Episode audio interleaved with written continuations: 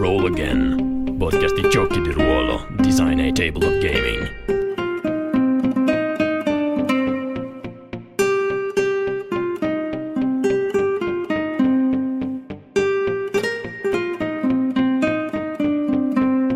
Ciao a tutti e benvenuti a un nuovo episodio di Roll Again Actual Play. In questo episodio verrà riprodotta la sessione numero 1 di Evolution Pulse Rinascita Peccatori. Eh, potete recuperare la sessione 0 nel precedente Roll Again Actual Play.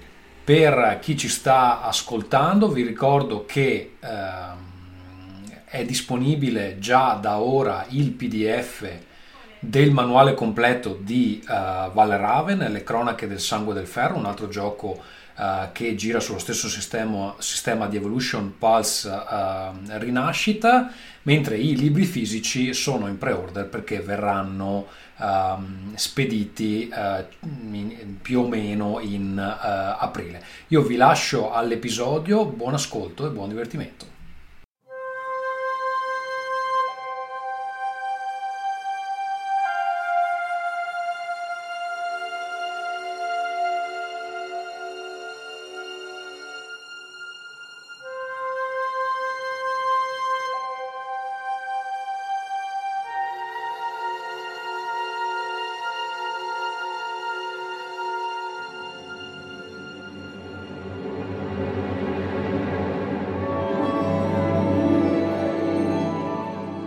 Ciao a tutti, ben ritrovati a questi appuntamenti uh, con uh, Evolution Pulse Rinascita. È, questa è la prima sessione dopo la sessione zero, cioè di creazione del personaggio che facciamo per questa particolare campagna che uh, si chiama Peccatori e non sarà questa volta gestita da me, ma sarà gestita da Fabrizio che nella precedente ehm, faceva il giocatore. Allora, prima di partire, eh, quando questo file sarà pubblico, la campagna sarà già eh, live, se eh, faccio i conti bene, o forse no, forse, forse arriva tre, tre, giorni prima, può essere. Comunque, vabbè, ehm, saremo in procinto di partire con la campagna Kickstarter di Valraven, eh, il secondo gioco che utilizza lo stesso sistema di rinascita, cioè Monad Echo.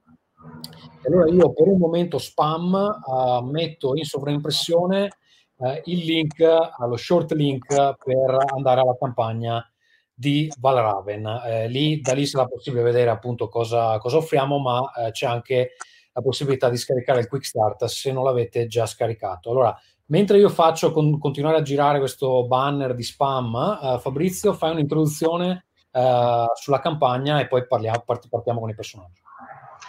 Ok, allora, la campagna Peccatori verrà giocata nella città di Adossa, una città che abbiamo inventato in sessione 0, quindi per chi ha ascoltato la sessione 0 ci sarà qualcosa che ritorna. Um, credo sia necessario fare una breve introduzione, così ce la ricordiamo noi e la, la presentiamo a tutti.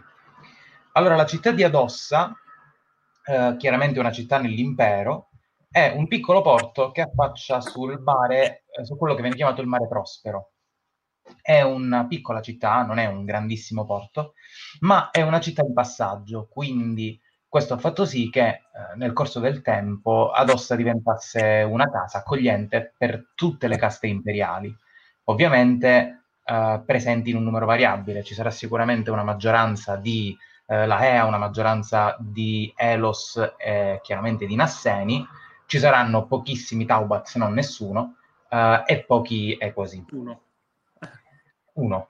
Direi almeno... Uh, per quanto riguarda um, la città, um, è un piccolo porto, come ho già detto, ed è uh, caratterizzata da una serie di canali che dal porto delimitano un confine naturale di quelli che sono i quartieri della città stessa. Quartieri che uh, vengono chiamati vie e che presenterò molto brevemente, poi magari in gioco li approfondiremo.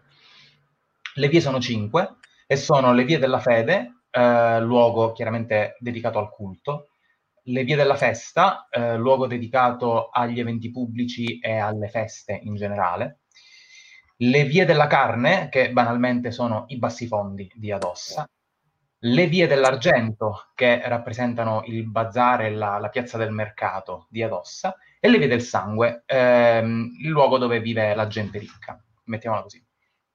I canali, essendo cinque, ehm, hanno sempre rappresentato un po' le dita che tenevano strette la città di Adossa ed è per questo che i ministri che amministrano i singoli quartieri, i signori dei ponti che collegano, eh, che passano sopra i canali, vengono chiamati dita ed ognuno delle dita, appunto, ripetendomi, eh, amministra una delle vie che abbiamo appena detto. Elemento fondamentale della città di Adossa è il pozzo che respira, situato all'interno delle vie della fede. Il pozzo che respira è la rovina di quella che era una città pre-imperiale, quindi precedente alla colonizzazione dei divini Ecat, ehm, attorno al quale eh, pian piano è nata la città. Um, il pozzo ehm, chiamato così perché eh, ci sono dei veri e propri scavi che hanno cercato di portare alla luce quello che poteva essere nascosto all'interno di queste rovine preimperiali, eh, è un luogo ritenuto mh, pericoloso anche da un punto di vista puramente di superstizione all'interno di Adossa, perché effettivamente non si sa cosa vive all'interno del pozzo che respira, è più una sensazione che un'entità, quella che minaccia. Però è vista come una forte minaccia, al punto che attorno al pozzo che respira è stato costruito un muro di cinta. Muro che è privo di aperture, quindi teoricamente è invalicabile. Um, muro attorno al quale eh, l'ordine delle voci pallide, un ordine eh, di, di fedeli del quale adesso parlerò, si raduna in preghiera ogni notte per far sì che l'entità che vive all'interno del pozzo possa rimanere sopita e non minacciare la città di Adossa. Um, a capo della città, al di là dei ministri, teoricamente dovrebbe esserci questo ordine, capitanati dal simulacro, da un simulacro del divino eh, Ierofante.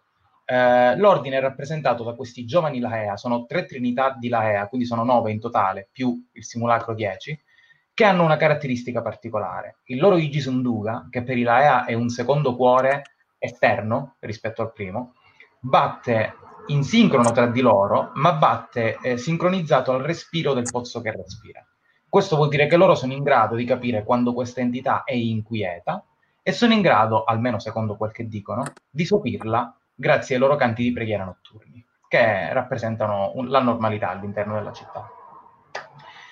Uh, direi che su Adossa abbiamo detto abbastanza. Eh, l'ultima cosa che mi, mi premeva dire è che in questo periodo all'interno della città, sulla bocca di tutti, c'è una, la, la chiacchiera, diciamo, sulla bocca di tutti è l'arrivo e la presenza di uno straniero d'eccezione. Uno straniero che è un um, Taubat, quindi appartenente alla casta imperiale eh, più nobile, se vogliamo, più vicina ai divini Ekat eh, che, che, conosciamo, che nel mondo di gioco eh, si conosce, e che a quanto pare è una personalità particolare. Se per voi va bene, il perché sia una personalità così particolare e cosa si dice di lui in città, lo lascerei a Melchior, così ci racconti un po' chi è il suo personaggio. Va benissimo. Uh, giusto un controllo che mi si senta bene. Sì. Uh, allora, Melchior è, diciamo, famoso in prevalenza per le grandi feste che organizza. Questo non semplicemente magari in una parte di queste terre, ma più o meno in tutto l'impero, perché viaggia in continuazione. Eh, è al servizio, ovviamente, come un buon suddito dei divini, e quindi molto spesso celebra feste religiose eh, per celebrarli, o anche feste così, giusto per, per, festeggiare un po' più pagane dal punto di vista del, della motivazione, però sono sempre esagerate, fastosissime, qualcosa di assurdo. E, tanto che probabilmente ci sono anche c'è qualche apparizione sui libri di storia di eventi particolarmente esagerati. E in questo caso non so se sia, mh, mm, sia una ricorrenza precisa a festeggiare o semplicemente è venuto il turno di questa zona eh, e si è fermato qui. Ne parleremo in gioco del, del caso specifico. Um, qualcun altro vuole presentare il suo personaggio? Andiamo in ordine, quindi Tommaso. Sì, allora, eh, il mio personaggio è un Elos, Melisandra, una, una mercante, uh, in qualche modo uh, un po' uh, shady, diciamo così. Eh, si occupa di import-export di veleni e sostanze proibite, che importa anche dal, dal selvaggio. E, ehm, ha amicizie altolocate, però diciamo che uh, si guarda bene da, da, queste amicizie, sapendo che comunque sono amicizie di, di convenienza. Uh, e insomma i suoi i servigi uh, le hanno creato anche dei, dei nemici, poiché appunto importando anche fra l'altro veleni, questi veleni verranno utilizzati per ammazzare qualcuno e tracciarli a lei è difficile, ma fino a un certo punto, diciamo così. Uh, allora, il suo scopo ultimo uh, è quello di a un certo punto riuscire a spostarsi nel selvaggio, poiché ha una specie di, di crash uh, per un Narta che si chiama Kiliti, che fa incursioni nella città sotto mentite spoglie e eh, lo strumento che lei intende utilizzare per in qualche modo uh, avere una via di fuga verso il selvaggio è proprio Melchior uh, che considera un vecchio da manipolare praticamente. Bene eh, ci siamo lasciati il collante del gruppo il collante del gruppo. Per ultimo quindi Valerio se ci puoi presentare il tuo personaggio. Non sapevo che il sangue appiccicasse. Ops sangue Allora, sì, il, il mio personaggio è Levi, è un Praqua, è un Praqua che sin dall'infanzia è stato eh, rapito insieme a tutto il gruppo, cioè insieme a tutta la sua tribù di Praqua da eh, una banda di malviventi, tali lacrime scarlatte, eh, che, cercava, che erano alla ricerca di sangue puro da utilizzare per i loro sporchi traffici. Ora, alla fine Levi non è un sangue puro, eh, però è stato comunque eh, cioè è riuscito a sopravvivere in questo ambiente eh, e adesso lavora, lavora al soldo di, questi, eh, di queste lacrime scarlatte. per la precisione, poi il suo capo è Grazviv, eh, che se non sbaglio è anche uno degli anelli del, della via della carne. No, della sì, carne. Sì, sì, sì, sì, sì. No, no, della carne, della carne, giusto. Okay. Eh, e in questo momento il, il, suo prossimo incarico sarà proprio quello di eh, di studiare, di osservare questo eh, particolare turista, questo nuovo Taubat, eh, per cercare di capire se effettivamente è, un, eh, è qualcuno da cui eh, ci si deve tenere alla larga, se in qualche modo non vuole seguire le regole della città e cose così. e peraltro lavora anche per... Cioè, suoi, una delle sue mansioni è quella di portare ehm, i, tutti i componenti e i composti che servono poi a Melisandre per il suo lavoro. Eh, e quindi in qualche modo conosce il suo nome anche se probabilmente non, eh, non la saprebbe riconoscere in mezzo alla folla o viceversa. Eh, una cosa che è rimasta impinta eh, e non ho capito, ma alla fine Grazviv sì. È un praco oh. anche lui, quindi è un maledetto perché, perché eh, rapisce altri Praqua o è uno dell'impero? Allora, siccome questa l'avevi lasciata a me, l'ho gestita io. Grazbib è un Praqua. Maledetto. Quando parlerai, quando lo presenteremo in gioco, poi ti descrivo un po' anche come è fatto, però fondamentalmente Grazbib è un Praqua. Ok. Ok. La Avrei città un la... dubbietto anch'io, eh, sì? me lo sono scritto in modo un po' confusionale, ossia eh, per i miei legami, eh, sì. ne ho uno riguardante il legame tra Kileti e Melisandra, che però eh, non so se nella fiction Kileti lo conoscerò o lo conosco già. Beh, no, direi che potresti conoscerlo. Magari lo avrei visto una volta sola. Ok. Qui da poco, quindi potresti averlo visto una volta sola. Poi questo gestitelo anche come vi piace di più. Eh. Eh, no, vabbè, ha senso. Mm, magari non so neanche ancora bene come siamo legati loro due. Sì, Altra esatto. cosa, eh, ho un legame con il consigliere, però mi sa che chiunque fosse ha cambiato nome. Allora, hai, gli hai dato tu il nome, eh, gli hai dato il nome più difficile in assoluto, perché lo hai chiamato Saugai Guntung. Esatto, eh, quindi l'anello della via della festa. Esattamente, è l'anello delle vie della festa. Ed è un... Ecco. Cosa Fabrizio, non so se ce l'hai già davanti a te, però sì. potrebbe esserci utile perché siccome c'è una marea di nomi e di cose da ricordarsi, avere una specie di schemino chi è chi. Eh, adesso al volo, al volo non lo puoi fare, però... Eh. No, allora io ho davanti le schede di tutti così che possa, eh, eh, eh, me li ricordo. Magari se è utile anche per voi, per la prossima lo prepariamo uno schemino. Sì. Una mind map, tanto per vedere come siamo collegati, perché sì. i nomi da ricordare sono tanti. Sono tanti, ok, perfetto, va bene, promemoria per la prossima giocata. Va bene, allora direi che possiamo iniziare. Eh, io inizierei proprio da te, Melchior. Mm-hmm. Allora, um, tu sei in città da qualche giorno ormai, se vogliamo anche qualche settimana, da poco comunque. Um, in questo momento uh, potrebbe essere un primo pomeriggio uh, nella città di Adossa. Stai passeggiando uh, lungo le vie della festa proprio insieme a lui, insieme a Saugai Guntung, il tuo contatto, che fondamentalmente ti ha ehm, che ha chiesto magari la, la, tua presenza in particolare in questa città per celebrare quella che sarà una, una festa, un evento eh, imminente. Eh, se non sbaglio tu hai un seguito di servitori che ti segue, stesso lui.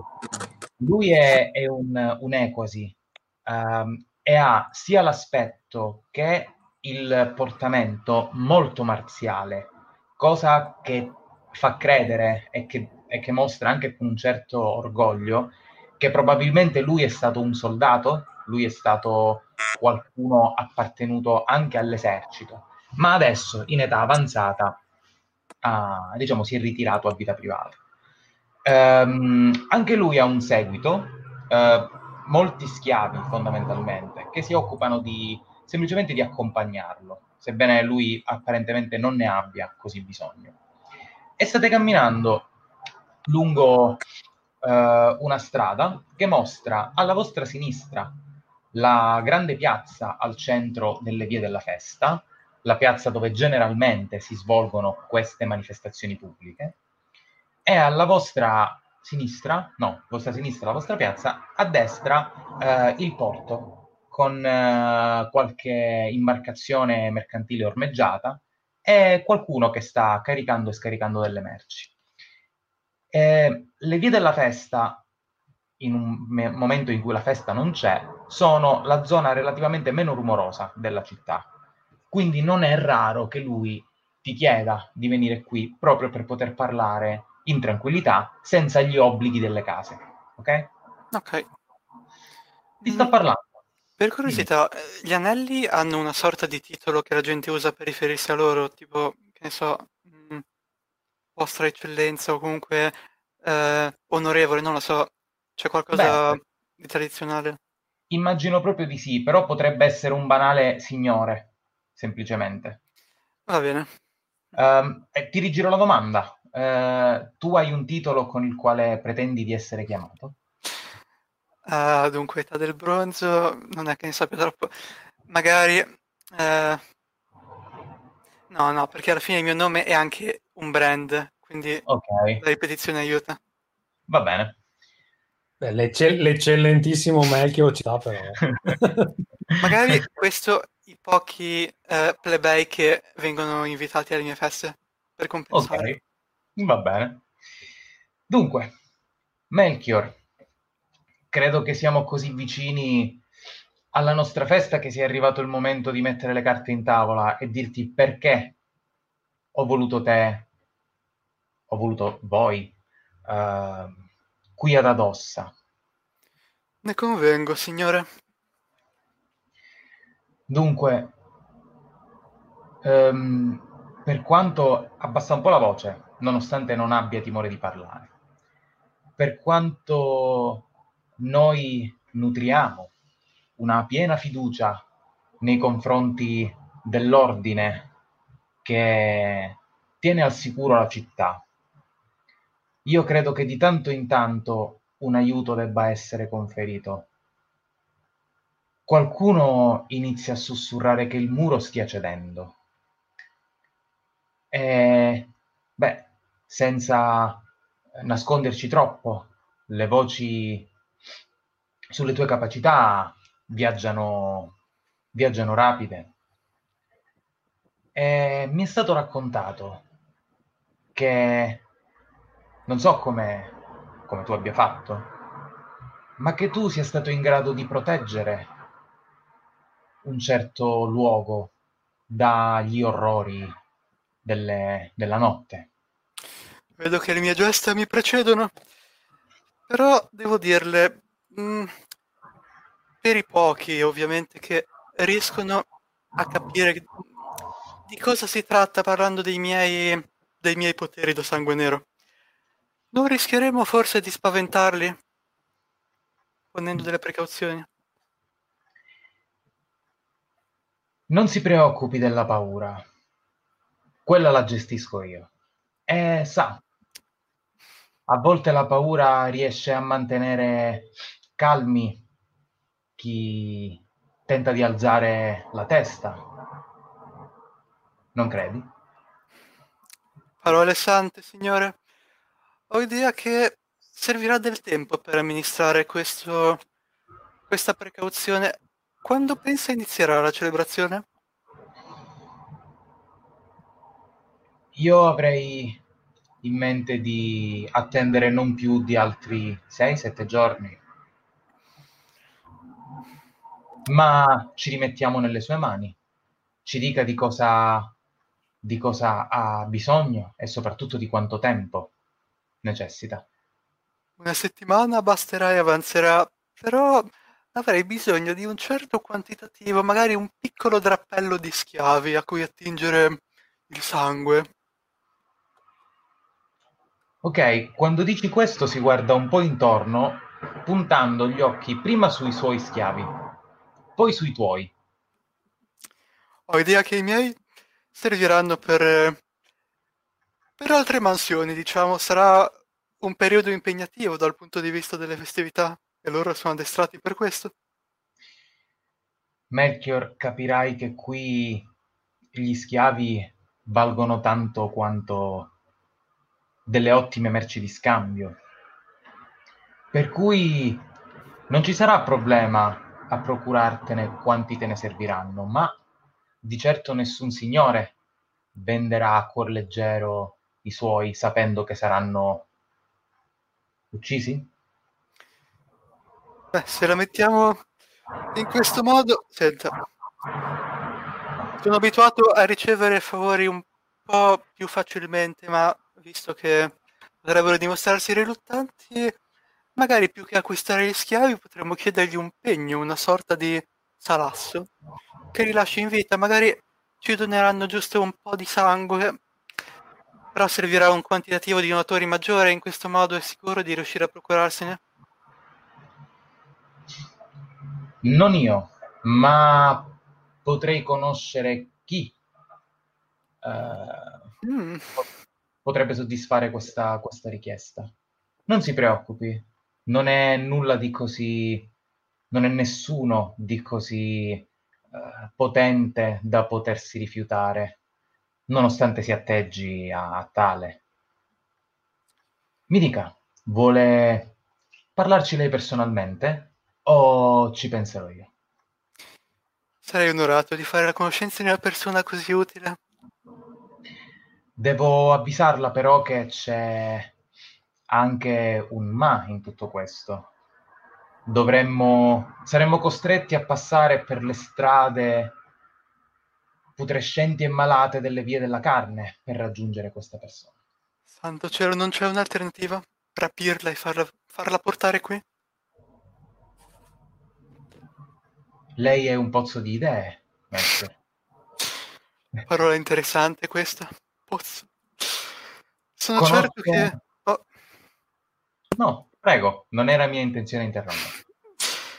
Oh, la ringrazio. Sono certo che la località eh, al centro di questa vostra città potrebbe avere un ruolo nelle celebrazioni, magari un ruolo principale, anzi potremmo addirittura allestire una serie di banchetti in cerchi concentrici intorno al pozzo non ci sono mai stato, sa, e parlare di questo, sentir parlare di questo battito cardiaco costante, non lo so, mi attizza i palmi pedoni, si capisce cosa intendo? No, ma posso immaginarlo. Va bene, allora proverò a contattare qualcuno che possa darci una mano in questo. Eh, beh, proseguiamo pure la nostra passeggiata nel frattempo. E mentre vi allontanate e continuate la vostra passeggiata, direi che qualcuno dei suoi schiavi viene immediatamente mandato a svolgere evidentemente qualche, qualche prima mansione per facilitare ciò che, avete, ciò che avete detto. È proprio lui che con un gesto della mano, mano dove adesso noti avere in bella vista tra i tanti che porta alle dita un anello che sta a simboleggiare il suo ruolo di anello all'interno della città. Un gruppo di schiavi nasseni scappa, eh, piccoli, magrolini, molto veloci, che a piedi nudi volano praticamente sulle strade di Adossa. E seguendoli un po' eh, ci sarà un passaparola. Questi schiavi parleranno con altri schiavi, che parleranno con altri schiavi, allontanandoci sempre di più dalle vie della festa e avvicinandoci sempre di più verso le vie della carne, dove finalmente l'ultimo di questa catena si avvicina ad un losco figuro che adesso Valerio ci descriverà. Ah, io mi smuto, però ogni tanto arrivano dei tuoni che sono troppo forti. Comunque, ehm... allora in realtà probabilmente è appoggiato su un eh, su un muro e sta masticando qualcosa. È una figura eh, in realtà bassina, cioè oserei dire 1,60 m e qualcosa, tipo 60 e un succo di frutta. Eh, con capelli neri, una carnegione molto eh, chiara. Ehm, e poi niente, ha dei vestiti vaporosi prevalentemente scuri. Ehm, e si sta guardando attorno, eh, cerca di guardare quello che c'è, quello che non c'è, chi passa, chi non passa. E, ehm, e quando vede che vi state avvicinando, non vi toglie lo sguardo di dosso. Allora, in verità, a te stanno avvicinandosi due ragazzini, avranno una decina d'anni, eh, sono chiaramente degli schiavi. Immaginali con, a, a piedi, a, con i piedi nudi che corrono sulle, strade delle vie della carne che sono molto fangose. Immagina proprio questo canale che passa in mezzo a queste case di legno abbastanza fatiscenti che creano molto fango per la strada. Ci sono questi schiavi che hanno le gambe sporche di fango fino alle ginocchia, sono vestiti proprio con uno straccio e stanno correndo a gambe levate verso di te.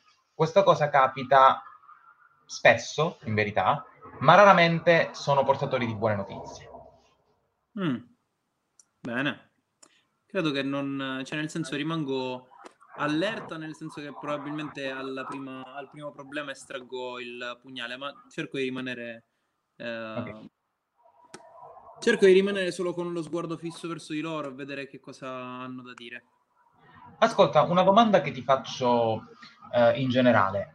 Um, voi delle lacrime scarlatte siete riconoscibili da qualcosa? Eh, io direi eh, che hai dei tatu di lacrime scarlatte sotto gli occhi. No, realtà... Peraltro questa cosa proviene da un, da un vecchio gruppo eh, di PNG per un LARP, quindi ce l'ho pure pronta la, la risposta, perché c'è una, una, piccola lacrima rossa qua. Ah, okay. E okay. Più che altro perché se fossero stati un gruppo nascosto, e allora no. Ma visto che quello è pure l'anello, nel senso non c'è motivo di nascondersi. Quindi c'è una piccola lacrima qui, per okay. di rosso scarlatto. Ok. Allora, si avvicina uno di questi due, probabilmente solo perché è stato più veloce dell'altro. Rifiata un attimo e dice, signore, abbiamo delle notizie per lei. Possiamo disturbarla? Non vedo perché dovresti chiamarmi signore, parla.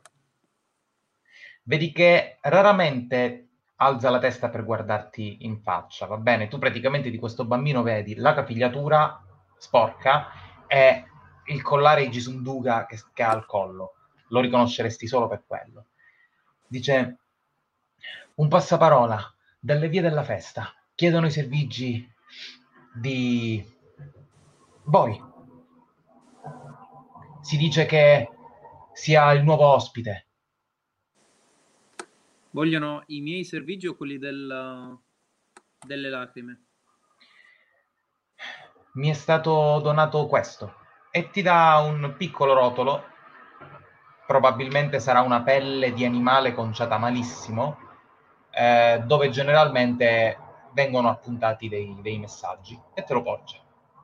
Ok, lo prendo. Nel prenderlo gli afferro il braccio, cioè gli afferro tipo il polso, e con uh, la mano libera gli alzo il mento. Okay. Avete sentito? Ad Adossa iniziano a, a, ad arrivare dei tuoni inquietanti. Sì. Vabbè, meno male che siamo in Africa. E, ehm, comunque, gli alzo il mento con l'altra mano libera e gli faccio... sono le vie della carne, giusto? Sì. Se nelle vie della carne qua, nessuno deve guardare dall'alto in basso. Vedi che cerca di tenerti lo sguardo, uh, cercando di, di, capire e di fare ciò che tu gli, gli, hai detto, però vedi che è proprio più forte di lui. A un certo punto cerca di, di tirar giù la testa, però vedi che annuisce. E adesso vai, non ti farò, eh, non ti farò avere guai. Il tuo padrone avrà ciò che ha chiesto.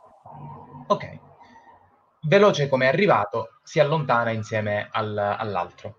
Ti ha lasciato questo rotolo eh, legato con un legaccio, immagina che è davvero una cosa tutt'altro che, che pregiata. Eh, più o meno grande così, una 5-6 cm di lunghezza. Vabbè, mi, metto, mi infilo in un vicolo sì. e apro il rotolo. Ok. Allora, scritto in modo abbastanza incerto nel linguaggio imperiale. Eh, immagino proprio che tu sappia leggere. C'è scritto, dai, immagino proprio di sì. C'è scritto. Fabrizio, scusami, volevo, volevo domandarti, ma tu hai la camera nell'autostrada? Sull'autostrada? Si sentono, si sente traffico allora, non c'è l'autostrada, ma c'è la superstrada e purtroppo non okay. può farci niente. Superstrada di Arosa, diciamo così. In realtà si scopre che Monza è in Calabria. Se dà fastidio, chiudo. No, no, no, vai, vai, tranquillo. Okay. Um, c'è scritto molto banalmente um, richiesta di schiavi in gran numero. Uh, assoluto bisogno di parlare con Moraxo. Allora, non so quanto Levi possa conoscere, possa sapere di Moraxo, ma fondamentalmente è l'Elos che gestisce in prima persona la compravendita degli schiavi che vengono mandati a combattere nelle fosse e poi nell'arena di combattimento. Che tu sappia, Moraxo è in buoni rapporti con una persona con cui tu lavori tanto, ovvero Melisandra.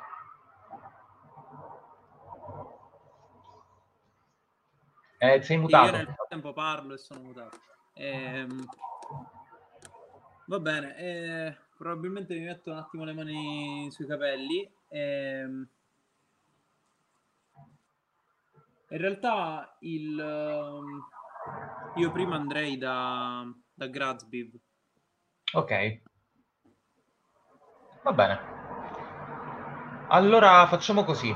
Facciamo prima te con Grazbiv, va bene. Um, descrivimela tu, com'è la, il quartier generale del, della, de, delle lacrime scarlatte? Come è fatto? Ok, allora probabilmente è un, è un locale molto Ehm, molto neutro, nel senso che non risalta particolarmente all'occhio, tipo eh, una, una, normalissima casa di argilla, eccetera, almeno l'entrata. Eh, però l'entrata funge solo da scala, cioè da ingresso per l'appunto, per questa scala che poi va a scendere e nei sotterranei ci sono eh, tanti locali dove si fa un po' di tutto, nel senso magari ci sono le stanze in cui eh, ci sono le bische clandestine, stanze in cui eh, eh più interne in cui vengono non sono non può entrare il pubblico ma entrano solo le persone eh, delle lacrime in cui vengono dati effettivamente quegli ordini in cui eh, si parla e ci sono raduni. E probabilmente Grazbiv starà all'interno delle sue stanze private che sono il luogo più eh, distante dall'entrata diciamo quello più eh, eh, più sotterrato, eh, che comunque è anche la stanza in cui vengono, eh, cioè l'unica stanza da cui si può accedere al deposito, che è il posto dove vengono nascoste tutte le ricchezze, tutte le cose trafugate e così via. e questo è chiaramente nascosto, tanto che pochissime persone, anche delle lacrime, sanno effettivamente dov'è. E l'unica chiave per aprire questo deposito ce l'ha ovviamente Grazviv e, e, non se ne separa che io sappia nemmeno durante, mentre dorme. E ok. Forse la porterà con sé nella tomba. Va bene, quindi diciamo che ti viene, fatto, ti viene lasciato libero il passaggio per arrivare nelle, nelle stanze di Grazby. Magari qualche cenno di saluto da qualcuno dei tuoi, non so che tipo di rapporti tu possa avere con il resto della banda, però è chiaro che convivete, quindi in automatico ci sarà qualcuno che ti saluta con un sorriso, ci sarà qualcuno che ti guarderà con la coda dell'occhio, con un po' di invidia, con un po' di rancore, finché non riesci ad arrivare nell'ultima stanza, dove il capo delle lacrime scarlatte è seduto in quella che sembra essere una grande scrivania, un grande tavolo, sul quale potrebbe avere qualche pergamena, non troppe a dire la verità. Ha sicuramente poggiata un'arma che si porta sempre dietro, potrebbe essere un grande coltellaccio. Non c'è molta roba, probabilmente la maggior parte della sua roba la tiene nel deposito di cui parlavi prima. Grazbiv è un uomo, diciamo, anziano, anche se probabilmente dimostra più anni di quelli che, che in realtà ha. Come ti dicevo, è un praqua, ma delle sue origini e del suo passato si dice pochissimo.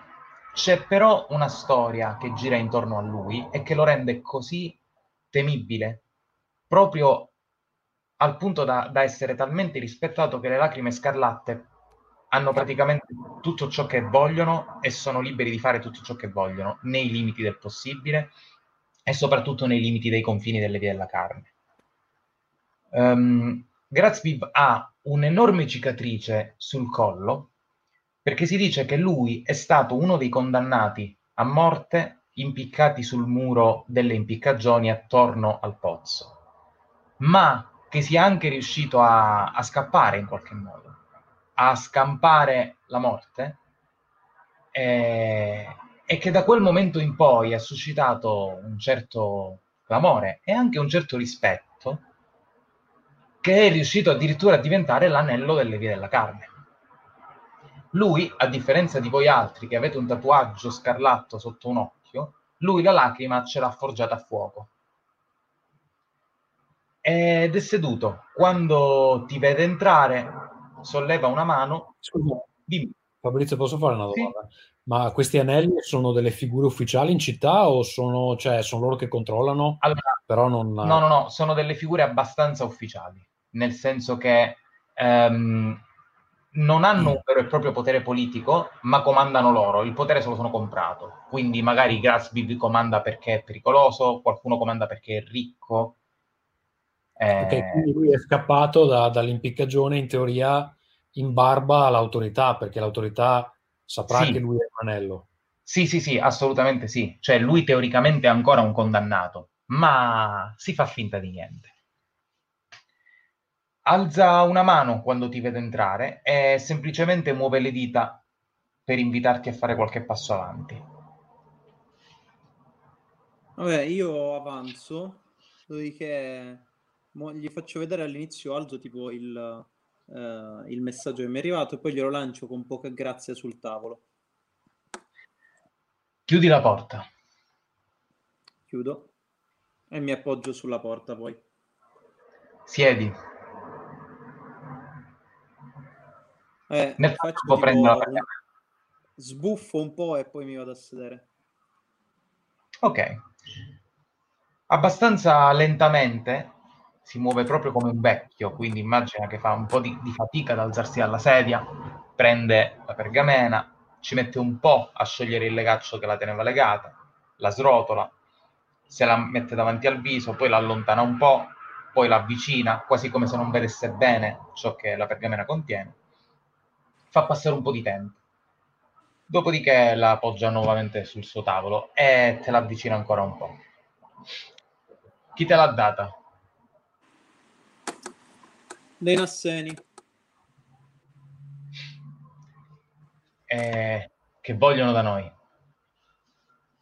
Beh, immagino quello che c'è scritto. E perché sei qui? Per capire se ne sapevi qualcosa e se volevi che lo facessi. Beh, se quel pazzo che stiamo ospitando vuole così tanti nasseni, vuol dire che c'è qualcosa di grosso in giro. Mm. Ti avevo chiesto di pedinarlo. Beh, potresti farlo, per esempio. Scopriamo cosa ha in mente. Sì. Ma tutti questi Nasseni? Stai sospettando qualcosa? No, mi chiedo solo se ne valga la pena.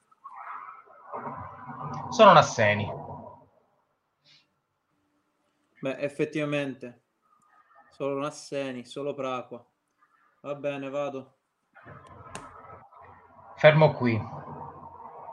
Non ti ho mica detto di alzarti. Mm. Andrai da Moraxo? Beh, non, non conosco molto bene Moraxo, pensavo di andare da Melisandra prima. Mi sembra una buona idea. Sta attento ai ratti. Eh, non c'è bisogno che tu me lo ricorda. Ricordi. Se si tratta di nasseni, i ratti, lo sai, diventano inquieti. Potrebbero seguirti. Sta attento ai ratti. I ratti si calpestano. Posso andare adesso? Ti faccio cenno con la mano. Mm. Mi alzo e vado. Ma ehm, cosa intendi per ratti? Ok, allora, i ratti, stavo aspettando la fine della scena. I ratti dei canali sono un piccolo gruppo di eh, criminale, un piccolo gruppo criminale, chiamati i ratti dei canali perché adoperano solo all'interno dei canali e in particolare del canale delle vie della carne. Cosa strana, Grazby li lascia fare. Teoricamente loro si accontentano di andarsi a prendere ciò che avanza dalle fosse dove i nasseni combattono. Spesso si portano via cadaveri, spesso si portano via pochi averi che magari il nasseni perdente perde e il padrone non vuole riavere indietro. Fanno poco più che elemosina, però sono pericolosi perché se si cerca di, di, di passare attraverso i canali, che generalmente sono le vie ehm, nascoste e secondarie per passare da una zona all'altra della città, se non si vuole passare dai ponti, eh, loro potrebbero fare qualche agguato, potrebbero fare qualche incursione, insomma, rappresentano un po' la, la criminalità bassa. Quello Eh, che sai per- però è anche che Grazby li lascia fare. Hanno segni distintivi? Beh, a dire il vero no, sono sporchi. Eh, hanno un odore di bruciato. Mettiamola così. E sono per lo più anche loro dei nasseni, eh? Mettiamola anche da questo punto di vista. Sono eh, magari qualche nasseni scappato, qualche nasseni di poca leva che non è stato reclamato e cose di questo tipo. Va bene, allora esco. ehm, Vabbè, esco, probabilmente non, non mi fermo nemmeno in chiacchiere con nessuno lì dentro. E ho sempre questo, eh, questo viso un po' svogliato. E esco dalla, dal quartier generale, chiamiamolo, anche se prima o poi gli daremo un nome. E, ed esco cercando di prendere a questo punto solo le vie principali per andare Ok. verso Melisandra. Continuo a guardarmi attorno, però non, non faccio quello sospettoso, nel senso vado avanti come una persona normale, magari mani in tasca e eh, semplicemente se mi rendo conto che qualcosa non va mi giro. Ok. Quindi adesso io chiedo a Tommaso, Melisandra, come fanno a contattarti quando hanno bisogno di te?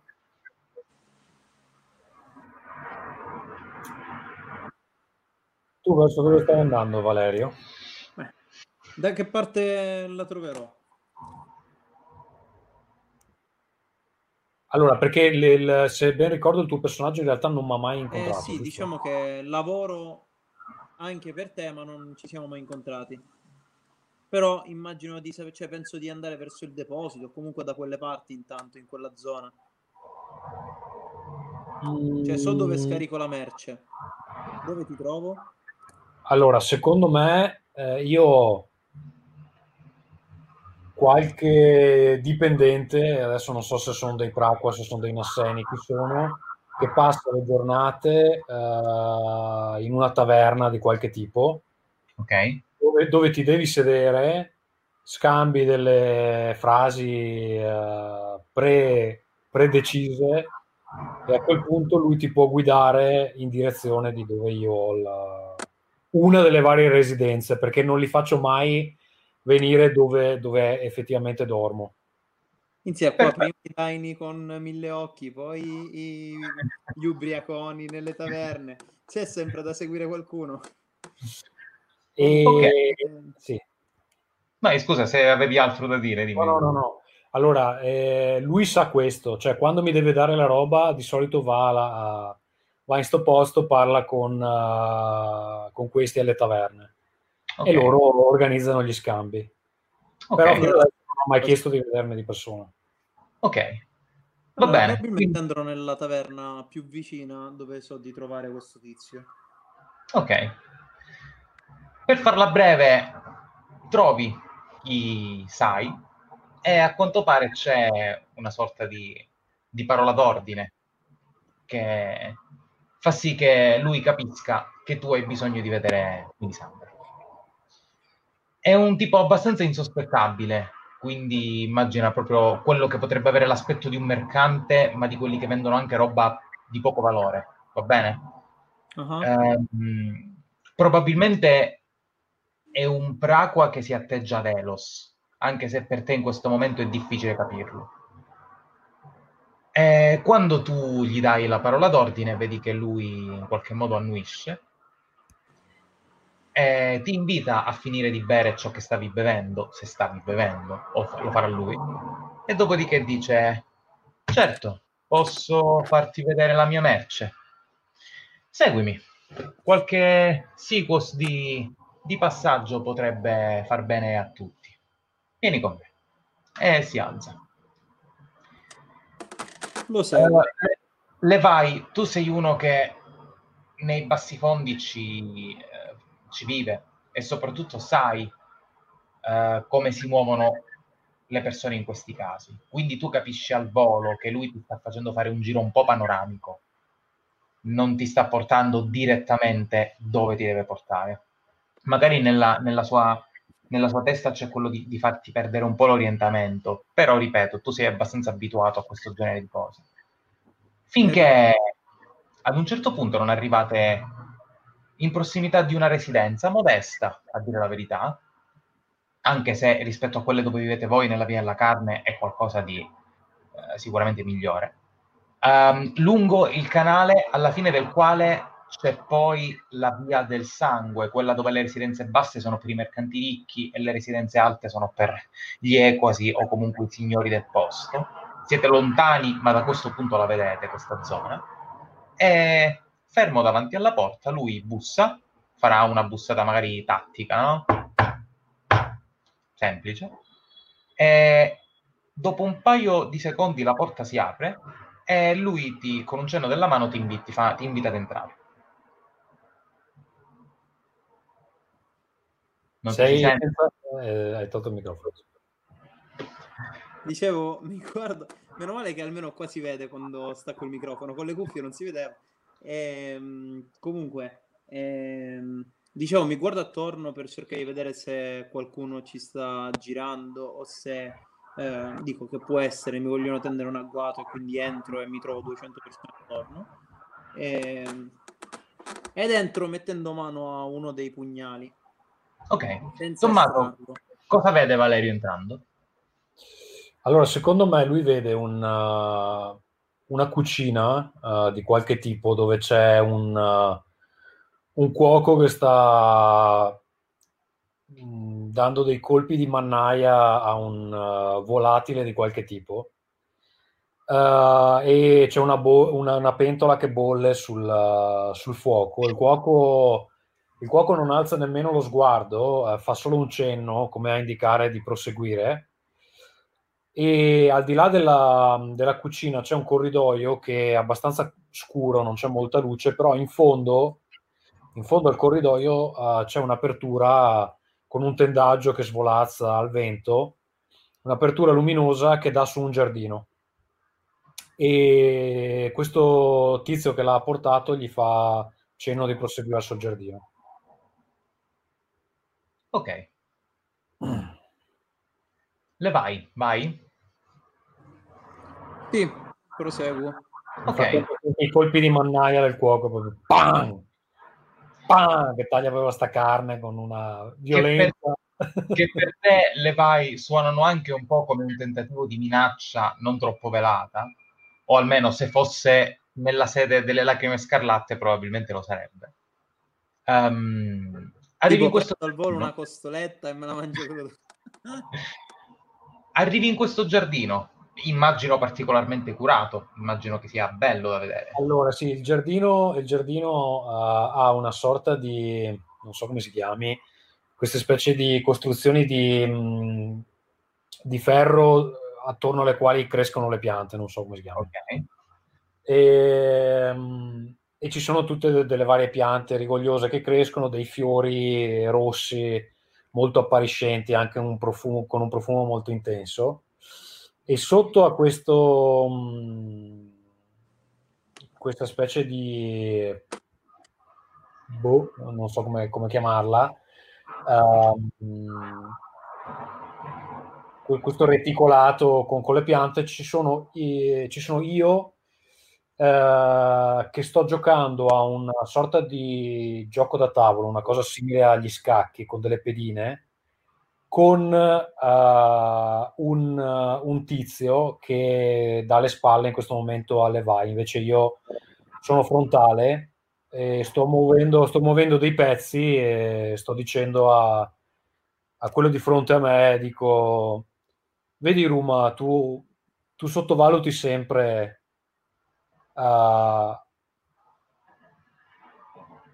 quanto una donna possa essere furba, però anche questa volta credevi di aver vinto, in realtà hai perso. Faccio un movimento della pedina e gliene mangio un paio delle sue rovesciandole sulla, sulla scacchiera. E non, non, non alzo lo sguardo quando arriva Levi. Ok. Beh, eh, Levi, tu assisti a questa scena, probabilmente senti anche le parole di, di Melisandra. Dall'altra parte Iruma resta per un attimo in silenzio, dopodiché ti guarda, sente la figura di Levi dietro, dietro di sé, si gira un attimo, ti guarda con la coda dell'occhio, dopodiché dice va bene, allora questa è un'ottima scusa per concedermi una rivincita e fa per alzarsi. Io in realtà mh, prendo parole in quel momento e faccio no no, fate pure, finite la partita. La partita è finita. Uh, Ruma, ci vediamo la settimana prossima. Fa un cenno con il capo a te, fa un cenno con il capo alle vai. Aspetta, beh, lo fermo, gli dico, ricordati quello che ti ho detto prima. Tre giorni, tre giorni, poi prenderò Uh, ci, poi, poi, ci saranno delle conseguenze. Non ho mai mancato alle tue scadenze. Non mancherò questa volta. Si gira e se ne va. Spero di rivederti per la prossima partita. Lo dico con un sottotono di minaccia. ok, diciamo che coglie la minaccia, non reagisce e si allontana silenziosamente, lasciandoti spazio di parlare con Levi. Mentre Vabbè, gli è io... arrivato è arrivato il caffè, maledetto, anch'io lo voglio. e, beh, io prendo un panno, mi, mi pulisco le mani, uh, mi avvicino a una fontanella, anzi, scusami, mi lavo le mani sulla fontanella, poi, poi me le asciugo. Ok. Guarda, fa- aggiungiamo una nota, visto che comunque immagino che Melisandra abbia un buon giro di contatti per la città. A te era giunta voce che Melchior aveva chiesto di te. Va bene? Però in qualche modo non sapevi mh, mm, il motivo e diciamo ti aspettavi prima o poi la visita di qualcuno ad, ad esplicitare tutto questo e vedere le vai probabilmente ti fa scattare la lampadina. Probabilmente quindi ti aspetti già cosa vuole dire. Ok? Io cioè, gli parlo direttamente, io so che lui è Levi. Dico, uh, avvicinati al tavolo, Levi. Ah, l'abbiamo Se n'è andato. Se n'è andato. Paura, eh? Direi di sì. Non so se vuoi tornare a um, Melchior. For... Ah no, eccolo qua. Sì, sì. Ah, è tornato? Eccolo. Aspetta. Ho premuto il tasto sbagliato. Ok. Allora gli dico, Levi, avvicinati al tavolo. Certo, mia signora. E mi avvicino. Beh, vedi, vedi quella pedina uh, nella casella in alto a destra. Beh, c'è una pedina che è caduta. Mm. Non toccarla.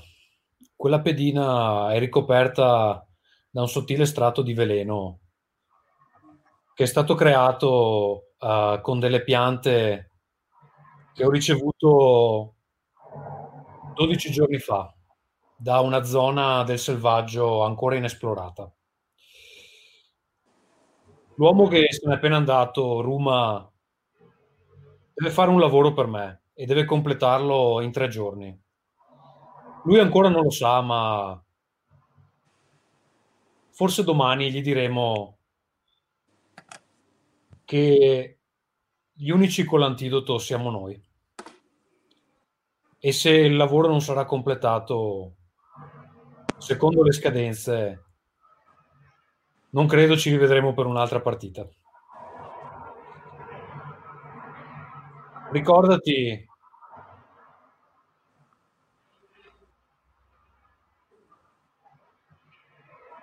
e io prendo le mie collaborazioni molto seriamente. E tu? Tu le prendi seriamente? Le vai? Sì, mia signora, ma stai partendo dal presupposto che io sia uno di quelle persone che tiene alla vita. Beh, faccio una risata. Siediti. Ti farò portare del tè. Puoi berlo senza il tè di Putin. Puoi, be- puoi berlo senza... senza preoccupazione. Lo berrò anch'io e se vorrai potremo scambiare le tazze. Forse, forse sto, giocando, sto giocando con te, forse la tazza che vorrai scambiare è quella con il veleno, forse è quella che ti darò all'inizio, o forse nessuna delle due. In generale, se fossi in te, berrei e basta. Come dicevo, non sono abituato ad avere paura dei miei delle persone che stanno sopra di me perché tanto ora domani che cambia comunque sono qui perché scusa un attimo perché c'era il rumore tipo de, di un camion che sta entrando di... in camera di, di Fabrizio e... eh, Fabrizio come si chiama Moroxo? Moroxo sì. No, ma, no, aspetta, no, non si chiama Moroxo. Si chiama eh, Moraxo. Sì, sì, sì, Moraxo. Errore mio. Eh, Sono qui perché Grazby ha bisogno di un favore. Questo favore consiste nell'accompagnarci da Moraxo. Continua. Beh, io ho finito. Beh, nel frattempo io suono un campanello, faccio arrivare del tè. Poi lo verso, la verso all'ospite, lo verso, lo verso a me, faccio un segno di salute e inizio a bere. Eh, quindi immagino tu voglia dei Nasseni. Io sono qui solo per uh, recapitare un messaggio. E qual è questo messaggio? Lo puoi recapitare a me o... Parlare con Moraxo. Perché dovrei aiutarti? Beh, non so se e le assicuro che in questo non c'è nessuna minaccia celata, ma non so se è fruttuoso per i suoi affari non concedere un favore a Grazbiv. Io che opinione ho di Grazbiv, Fabrizio? Beh, tu sai che Grazbiv è, è uno che è in grado di concedere tanto, sempre per quanto riguarda il, la criminalità cittadina, quindi eh, non è quello che potrà farti avere il favore di parlare con eh, il, l'equato più ricco della, della zona, ma è quello che potrà farti avere una corsia preferenziale e con pochi occhi a spiare se avrai bisogno di passare da una via all'altra senza che nessuno ti veda, tu o chi per te. Sai che è di parola, questo sì. Sai non dimentichiamoci che anche chi porta le sue merci qua. Va bene, dico, va bene, possiamo andare a visitare Moraxo. Uh, si può sapere chi è il cliente? Eh, ma nella, nella lettera era scritto, scusa Fabrizio. Sì, tu sai che la richiesta arriva da, um, uh, da, da, dall'anello delle vie della festa, l'uomo col nome più difficile del mondo, un attimo che lo ritrovo, da Sugai Guntung, e di conseguenza, se la richiesta arriva da lui, molto probabilmente eh, c'è dietro Melchior. Eh, Aggiungo, se c'è dietro Melchior, molto probabilmente, se mai riusciste a parlare con Moraxo, ci sarà anche lui. È l'anello della via della festa che mi manda. Ok. Va bene. Um, credo troveremo Moraxo disteso nelle sue stesse nei suoi stessi liquidi corporei uh, oggi pomeriggio. Mi è giunta voce che uh, uno della sua scuderia abbia vinto un importante torneo questa mattina. Sono certo che, come al solito, avrà esagerato con i festeggiamenti, ma se non ti dispiace aspettare uh, finché non si sarà ripreso, probabilmente posso garantirti un'udienza. Non ho nient'altro da fare per oggi. Eh, scusa Fabrizio, ma a questo punto lui le vai, fa già da tramite per le mie merci oppure no? Beh, immagino di sì, però potete gestirvela fra di voi, eh? Nel senso, io penso di aver già portato qualche carico senza averti mai conosciuto. Però allora, cioè, praticamente io li faccio arrivare in città e tu li fai girare in città. Questo mi ah, no. ah, io pensavo che li facciamo arrivare noi in città e tu li facevi girare, però... Wow. Ok. Non so, non Beh, so quale due... Io ho scritto nella scheda da qualche parte che avevo la chiave di un passaggio segreto per la città da dove arrivano i carichi, quindi io mi immaginavo che noi eravamo quelli che facevano effettivamente entrare attraverso questi passaggi segreti le cose in città okay. e tu poi te la gestivi. Secondo me, potrebbe essere in questo modo, nel senso che il porto, quello meno legale, è gestito da Grazby, quindi Levai lavora da questo punto di vista. Quando tu, Melisandra, hai bisogno di far entrare qualcosa in maniera illegale, devi passare da loro. Questa potrebbe essere l'idea. Di conseguenza loro fanno sì che tu possa entrare. Va bene. Um, attendimi al di fuori del, dell'abitazione. C'è una piccola piazza 50 metri, a 50 metri di distanza. Sarò lì appena sarò pronta. Come desiderate. Allora, finisco rapidamente il tè, mi alzo e vado. Ok. Fermandoci un attimo da voi e tornando a Melchior, tu hai finito il tuo giro con l'anello delle vie della festa che si è concluso parlando diciamo di argomenti anche un po' più leggeri. Probabilmente ti avrà, ti avrà chiesto di raccontargli eh, qualcosa del, dei tuoi viaggi, anche con una certa nostalgia magari, quasi a ricordare quando anche lui non viveva ancora qui e come membro dell'esercito viaggiava in città più importanti, ok? Tanto per scambiare qualche, qualche chiacchiera in più. Magari in modo casuale, cioè in modo piuttosto con nonchalance, parlando sì. dell'incarico che mi ha affidato, eh, potrei avergli chiesto, ma dica, c'è qualche ragione particolare per cui ha sviluppato questi timori quest'anno? Mm. No, direi di no, però uno come me ha sempre la guardia alta. E ho imparato a fidarmi di ciò che il mio istinto mi, mi, suggerisce e nel dirlo quasi inconsciamente porta la mano sulla spalla, laddove il suo Igisunduga è presente.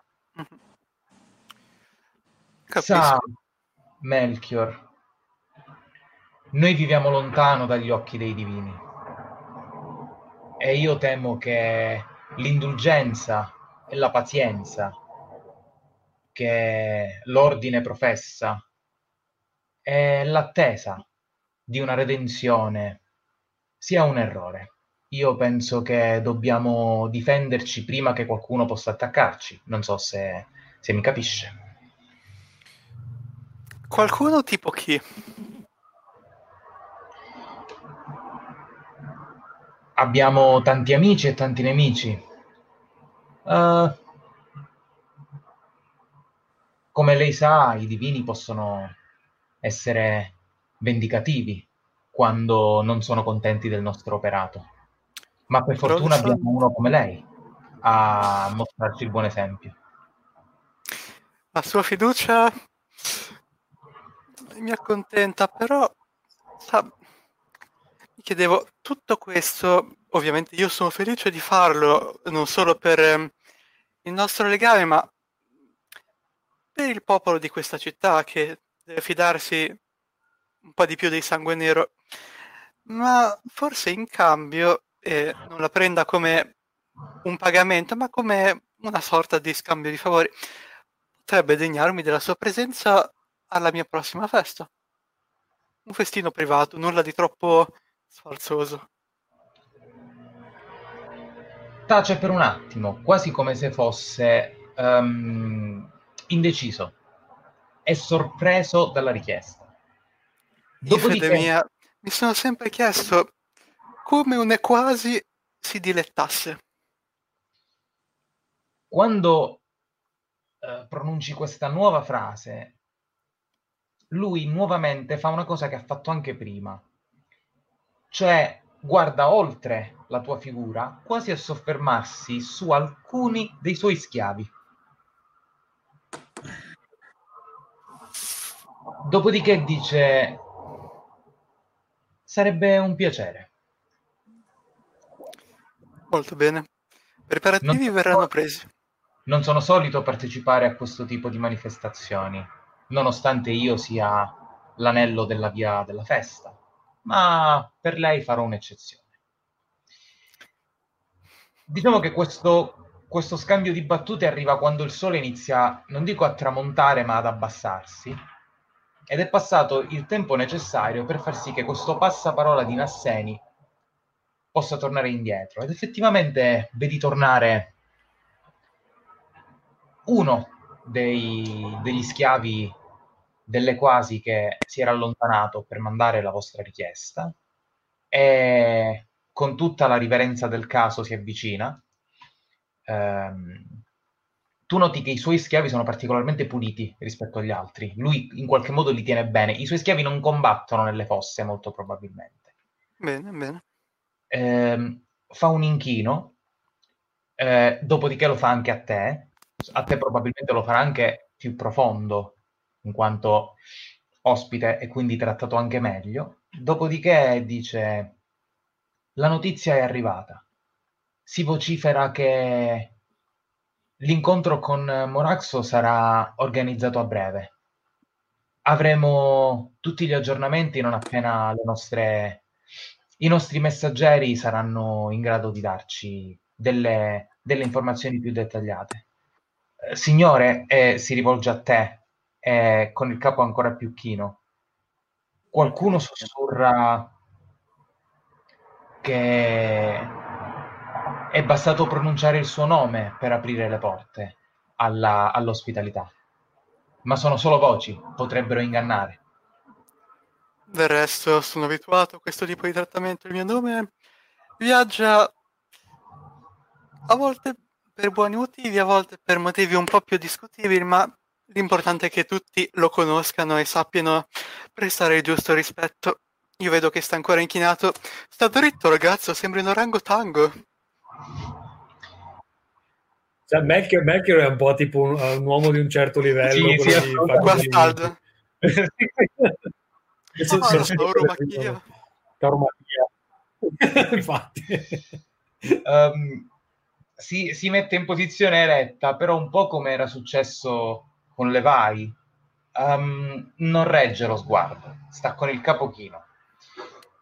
Dopodiché fa qualche passo indietro, non guarda dove va e in, pesta un piede ad una creatura particolare, un uh, Nukui. Tu sai cosa sono, non so se tu ne hai, però tu sai cosa sono perché eh, in realtà credo che tu sappia anche crearli. Mm-hmm. Sono delle strane creature nate dall'incontro eh, chirurgico proprio tra un cadavere umano e un cadavere di animale che nascono a nuova vita e sono fondamentalmente degli animali domestici di chi può permetterseli. In particolare lui inciampa su uno dei nuclei di, di, dell'Equasi, e noti che con una certa riverenza poi chiede scusa, si china e dice scusi, non lo avevo visto. E l'anello dice non preoccuparti, va.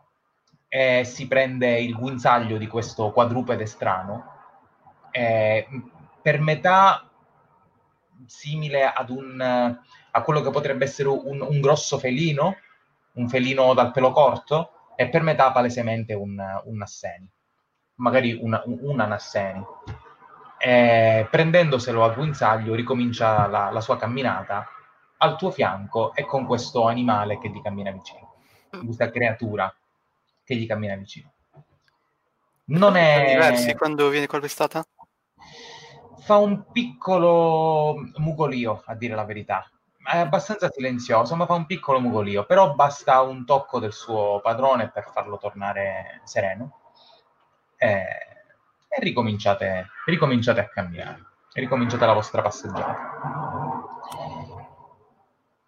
Detto questo, come sarà organizzato l'incontro con Moraxo? Questo lo chiedo a Melisandra, visto che sarà lei ad organizzarlo.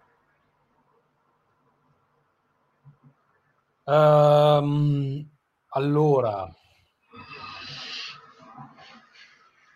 io credo che banalmente, perché cioè, comunque Moraxo non è che faccia questa cosa in segreto. Sì. Eh, banalmente ci rechiamo alle, alle, fosse dove ci sono i combattimenti e siccome mi conoscono uh, ci faranno passare fino a, non so, delle stanze rialzate che magari circondano un po' le fosse, da cui c'è una buona visuale e dove solitamente vengono tenuti i festeggiamenti uh, quando, quando, i combattimenti vanno bene, fondamentalmente. Ok. Come se fossero delle tribune di qualche tipo, no? Ok, va bene. Però magari cioè, sono più delle stanze circolari che vengono riempite di ospiti mh, importanti con cui Moraxo fa degli affari. So, ok, una zona quindi anche un po' più privata rispetto agli spalti dove, dove sì, sì, sicuramente cioè, devi avere un certo tipo di uh, clearance per, per entrare in quell'area lì. Ok, va bene. Quindi Melisandra, Melisandra organizza, eh, Melchior a te viene comunicato che in qualche modo ti si attende eh, in prossimità di queste fosse. Eh, nel caso particolare, essendo le fosse di Moraxo, sono vicine al, alle vie del sangue, quindi sono vicine in qualche modo anche a dove ti è stata donata a te una, una villa dove, dove vivere. Luogo dove le vai va molto raramente, ma fondamentalmente se sei in compagnia di Melisandra ti faranno, ti faranno entrare senza problemi. In più per te è anche una buona scusa per osservare Melchior, visto che, che Graspip ti aveva chiesto di farlo. E quindi senza perdere troppo tempo, a meno che non c'è qualcos'altro che, vog- che vogliate fare prima dell'incontro con Moraxo, per me potete, possiamo passare direttamente al momento in cui, in prossimità della, della, del, della fossa dove incontrerete Moraxo, uh, Melchior verrà scortato da qualche accompagnatore, probabilmente. E... Una cosa, eh, io io già conosco le fattezze di Melchior. Dimmelo tu. O è tipo quando si presenta... Ah, ecco chi è. No, guarda, è un Taubat. Quindi penso che se non lo hai mai visto, quando lo vedi non è sì. difficile conoscerlo. Ok, hai ragione. Tu, Melchior, questa cosa te la chiedo, anche se immagino la risposta. Tu da Taubat, il tuo Igisunduga lo ostenti o lo nascondi, perché i Taubat hanno la possibilità di ritirarlo e lasciare semplicemente due piccole corna sulla fronte, oppure di lasciarlo libero come la corona che è. Allora, eh, questo probabilmente è anche una voce che si è, diciamo, mh, mm, che gira nei salotti di chi è stato alle feste. È sempre ritirato, ma mai del tutto, quindi si vede sempre che c'è, però è piccolino, tipo okay. qualche antenna. Però, diciamo, nel momento clou della serata, tipo una farfalla eh, espl- cioè... ok. Il, sì, il favore praticamente. Sì, quasi una metafora, quando lascia libero il suo vizio di qual, quale che esso sia per quella sera lì, eh, libera anche il Gisunduga, che è una cosa pazzesca. Ok, va bene. Quindi per risponderti, Valerio, se tu non lo hai mai visto, anche se sicuramente lo avrai visto, uh, non ti è difficile capire chi è nel momento in cui si paleserà. Uh, Melisandra e Levai, voi arrivate insieme? Vi eravate dati appuntamento poco fuori casa di Melisandra?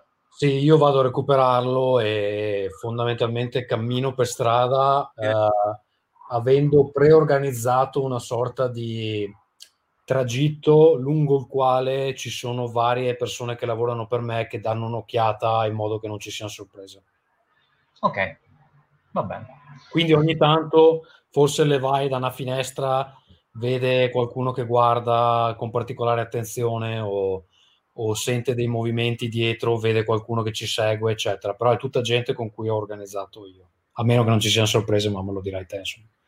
No, direi che fino, fino a lì la, la, la, passeggiata è tranquilla. Più che altro quello che eh, notate voi, che siete anche più, ehm, più abituati a vivere in questa città, quindi più abituati a questa situazione, c'è sempre qualcuno che vi guarda, con, che, che vi lascia l'idea di essere mandato da per spiare chi passa da lì. Questa è una cosa abbastanza usuale all'interno della città. Poi il tragitto è stato organizzato da Melisandra, quindi probabilmente queste persone sono molto rare o fondamentalmente è stato fatto in modo anche di depistare questo, Ma eh, se ci sono, generalmente i miei uomini lo sanno e se sono lì è perché o ci va bene che siano lì o perché vogliamo fargli credere di non sapere che sono lì. Ok, perfetto. Quindi diciamo che questa situazione la notate entrambi, però niente di fuori dall'ordinario. Um, probabilmente voi arrivate poco prima di Melchior, che uh, vi farà attendere qualche minuto, come eh, immagino sia uh, nel suo stile. Fascinoso ritardo. Prima di, di, presentarsi a voi. Melchior, cosa vedono loro quando, quando arrivi? Come sei? Ci sono i servitori con le trombette o i corni che arrivano e tipo eh, possono dire qualcosa del genere eh, tutti in piedi arriva eh, l'onorevole Melchior o co- una roba del genere lo scintillante, il luminoso qualcosa di simile e si inchinano per primi altri che eh, mandano il tappetino rosso Vabbè, poi arrivo tutto pomposo non so se l'ho già descritto mm No, non lo hai ancora fatto, per questo te l'ho chiesto. Se non sbaglio, nell'era, cioè in passato i coloranti per i vestiti erano fatti con tipo i molluschi e il viola era rarissimo perché i molluschi sono piccolissimi, piuttosto rari. Tutti i servitori hanno tipo, credo soltanto, ehm, come si chiamano, i mutandoni alla Tarzan, da Nasseni, viola. E eh, il, mutandoni da Tarzan è il nome Non mi viene il termine, il gonnellino, diciamo. sì, no. Melchior, tunica viola, mantello rosso, porpora e tutti tipo gioielli d'oro, roba strana. E ha questo barbone biforcuto alla Belzebù nero con riflessi bluastri. Niente, è vecchio. Quindi rughe simili, però si trucca, cioè cura il suo corpo abbastanza bene. Forse potrebbe sembrare più vecchio se non lo facesse. E probabilmente profumo ogni servitore con qualcosa di diverso, quindi sono trattati, non lo so, come dei cavalli scelti, quindi abbastanza bene, si vede che non vengono picchiati come magari altri nasseni vivono. Vabbè, niente, arrivo Beh, e riguardo tipo... Ma ricordiamo che ha appena proposto di sacrificarli. Non i miei però, eh, gli altri. Allora, con questa fanfara che non passa inosservata, voi vedete arrivare questa figura di, di Melchior, questo, questo Taubat, accompagnato da dei servitori che lo annunciano e, e che in qualche modo creano questa sorta di corridoio naturale all'interno del quale lui, lui cammina. Voi, io non so Melisandra come è abituata, che, che, genere di persone è abituata a vedere, però immagino che per le vai vedere tutto questo è quasi una presa in giro. Però arriva, arriva in questo modo. Vabbè, io mi giro verso le vai e ruoto gli occhi verso l'alto, sbuffando dico no, un altro di questi. Eh, Poi mi giro, mi giro, cambio completamente l'espressione in faccia e faccio buon viso cattivo gioco. Io continuo ad avere uno sguardo sdegnato sia quando mi si gira verso di me che quando si rigira. Beh, io estendo la mano verso Melchior in modo da, da in un segno di saluto.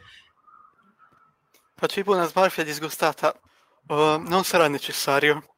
Contatto fisico con membri di casta inferiore potrebbe ledere alla mia immagine. Ok, ritiro la mano, ritiro la mano eh, mantenendo questo sorriso che mi sta crepando le guance. uh, immagino che voi siate il motivo per cui siamo tutti qui. Uh, scusa, a questo punto noi Fabrizio abbiamo già parlato con uh, Moraxo o no? no? No, ancora no. Ok. Beh, credo che uh, Moraxo ci stia attendendo. Se volete venire da questa parte. Molto bene. Io mi sono assicurata che Moraxo sia in stato presentabile o no? Dimmelo tu. Beh, non lo so, non lo so, perché è, è avvenuto tutto un po' di fretta. Quindi io dico sì, sì, ci sta aspettando, però non lo so se... Ok, ok. No, non vedo come lo troverete. Va bene. Ah, in Ragazzi... effetti, prima di andare, eh, dopo questa mia presentazione, con chi ho il piacere? Beh, io sono Melisandra, mi occupo di importare sport. um, lui qui è, beh, lo posso presentare da solo. E io in realtà non dico niente, mostro solo il tatuaggio. Faccio proprio così. Oh cielo, il ragazzo è muto per caso? Davvero sfortunato? Forse un po' ritardato, ma eh, non è importante. non è importante. Uh, chi è? Uh, semplicemente un ingranaggio nella macchina che le procurerà, che vi procurerà ciò che avete chiesto. Speriamo. Prego, mi conduca. Ok. Vabbè, Ragazzi, io punto. Ok. Uh, Melisandra bussa alla porta uh, di questo edificio grande, ma da un piano solo. Quindi immaginatelo abbastanza largo. Um, la tipica casa um, di, di, di, pietra chiara con il tetto uh, piano, che probabilmente in una prima fase uh, è semplicemente un, un, un, un edificio d'accoglienza, al di là del quale poi ci sarà uno spazio che vi porterà alle fosse e poi quello che descriveva prima Tommaso, un'altra area destinata agli incontri. Um, sentite da fuori il, il, suono delle fosse da combattimento, quindi di tanto in tanto sentite una, una folla che, che, che urla, uh, delle, de, delle, urla di esultanza, di tanto in tanto invece sentite il, il tipico rumore di sorpresa. Ehm, ehm, e fondamentalmente non vi viene difficile immaginare che siete in prossimità di questo posto dove, dove, dove, si, dove i nasseni combattono. Dall'altra parte, invece, il, gli odori e anche il, il, il, il, suono che vi, le voci che vi arrivano eh, suggeriscono un ambiente un po' diverso, suggeriscono un ambiente dove sicuramente ci si, eh, ci si rilassa, un ambiente in cui si può parlare con più calma, un ambiente che forse si addice di più alla tua visione delle cose, Melchior, eh, ed in qualche modo anche alla tua, Melisandra. Le vai, tu ti trovi un po' in mezzo alle due situazioni. C'è una bellissima donna Nasseni che vi apre la porta e quando vi vede sorride, fa un inchino. Eh, immaginatela ehm, dall'aspetto molto egizio, quindi con questi capelli neri molto lisci, con innumerevoli bracciali dorati sul collo, sulle braccia, e si vede che se c'è una prima scelta fra gli schiavi, lei è sicuramente una prima scelta. Ehm, vi fa un inchino e vi dice benvenuti, siete attesi? Eh, io faccio strada, al, cioè faccio, indico a Melchior di, di entrare per primo.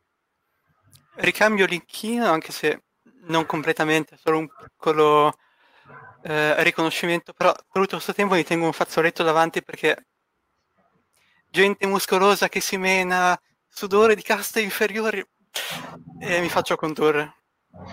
Ok. Aspetta, eh... Fabrizio, quando lui entra, uh, quando sì. lui entra, indipendentemente da quello che fa le vai, di cui in questo momento non mi sto preoccupando, okay. io cerco di chiudere il, il gruppetto, no? Mm-hmm. E, e uh, nel modo più leggero possibile, in maniera che, che, magari non riesca nemmeno ad accorgersene, cerco di appoggiare la mano sulla, sulla schiena di, di Melchior come per spingerlo leggermente verso l'interno, no? Ok. Nel farlo uh, vorrei utilizzare il mio dono. Ok. Uh, che è uh, aspetta eh, che te lo trovo uh, il tocco della verità ok cioè che una volta per scena posso fare una domanda di qualsiasi genere su un essere vivente che tocchi e, il, e il, l'MS ti risponderà in maniera approfondita allora eh, non necessita di, un, di una prova di un tiro di posizione mi pare di no, almeno qua mi ero segnato, adesso vado, andiamo a controllare a pagina 146 del manuale. Mi pare di no. Pagina?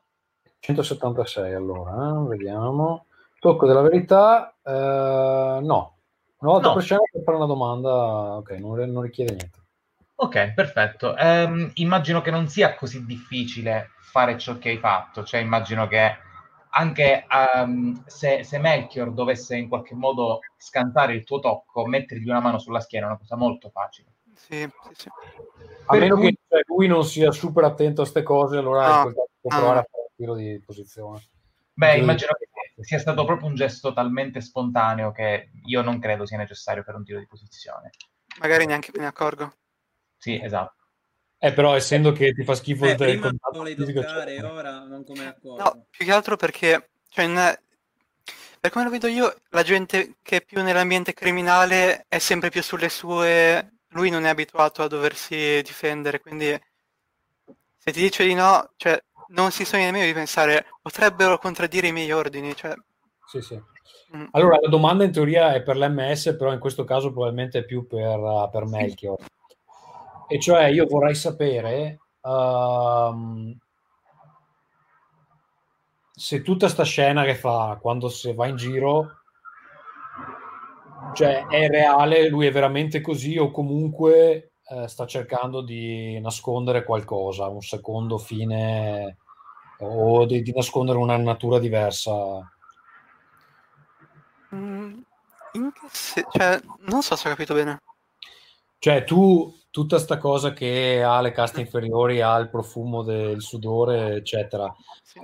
Cioè, è una messa in scena che fai per darti un tono o è veramente come sei tu? Ah, ok. Um, no, cioè proprio è così. L'unica cosa, eh, la cosa del sudore, cioè ti viene in mente che quella potrebbe essere una cosa un po'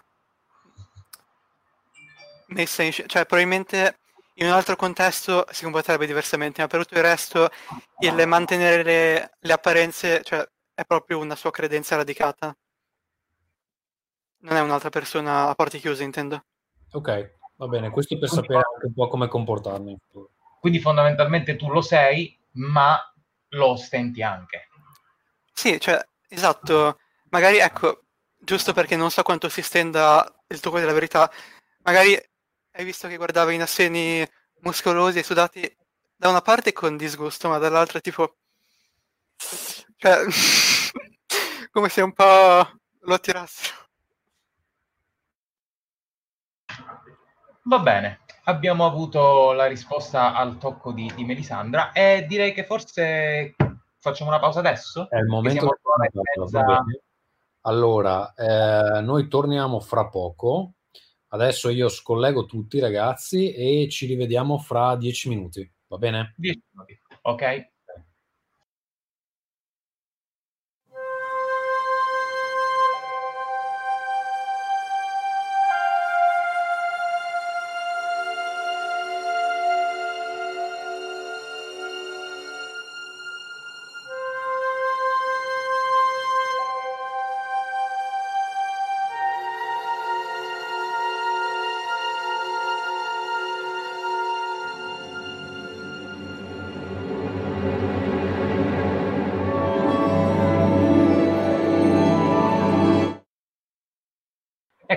Tornati. Allora, riprendiamo da dove avevamo lasciato. Entrate in questo posto dove incontrerete Moraxo. Immaginate abbastanza lusso, eh, anche se nulla di eh, regale, mettiamola così. Um, comunque c'è aria di festa, quindi immaginate che c'è un via vai di schiavi nasseni che portano dei grandi vassoi con della frutta, eh, probabilmente delle coppe con del vino, um, e sentite il suono delle feste, quindi sentite le risate, sentite le voci di chi è felice di qualcosa, sentite di tanto in tanto anche delle battute di scherno, probabilmente rivolte ai padroni degli schiavi che hanno perso comunque si sente che nell'aria c'è qualcosa da festeggiare. Il, il, probabilmente lo schiavo di Moraxo che ha vinto il torneo di cui parlava Melisandra prima è costato una bella vittoria. Fatto sta che venite accompagnati fino ad un certo punto, vi faranno salire delle scale, vi faranno um, girare verso un fondo uh, della, di, di, questa costruzione, di questa struttura, Um, di tanto in tanto, attraverso delle arcate, vedete quelle che sono delle le, le arene dove qualche altro schiavo sta continuando a lottare. Uh, vedete anche dei luoghi dove gli schiavi riposano, ma principalmente vedete il grande arco che fa sì che voi possiate entrare laddove Moraxo uh, in questo momento vi sta, diciamo, aspettando.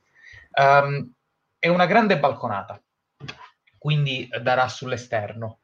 Um, sembra non avere ospiti in questo preciso momento, sebbene non è solo, c'è questo uomo particolarmente corpulento, ehm, agiato su, su, questa sorta di divano eh, ed è circondato da vassoi di frutta, qualcuno lo, lo tiene probabilmente anche proprio sul, sullo stomaco dal quale mangia eh, e non si risparmia. Immaginate che ha anche un po' di, di, di residui che gli colano lungo il mento.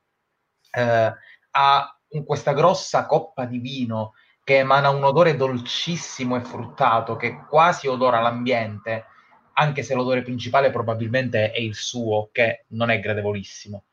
Um, è circondato letteralmente da decine di schiavi che sembra stiano riposando o forse sono esausti dopo un festeggiamento particolarmente sfrenato.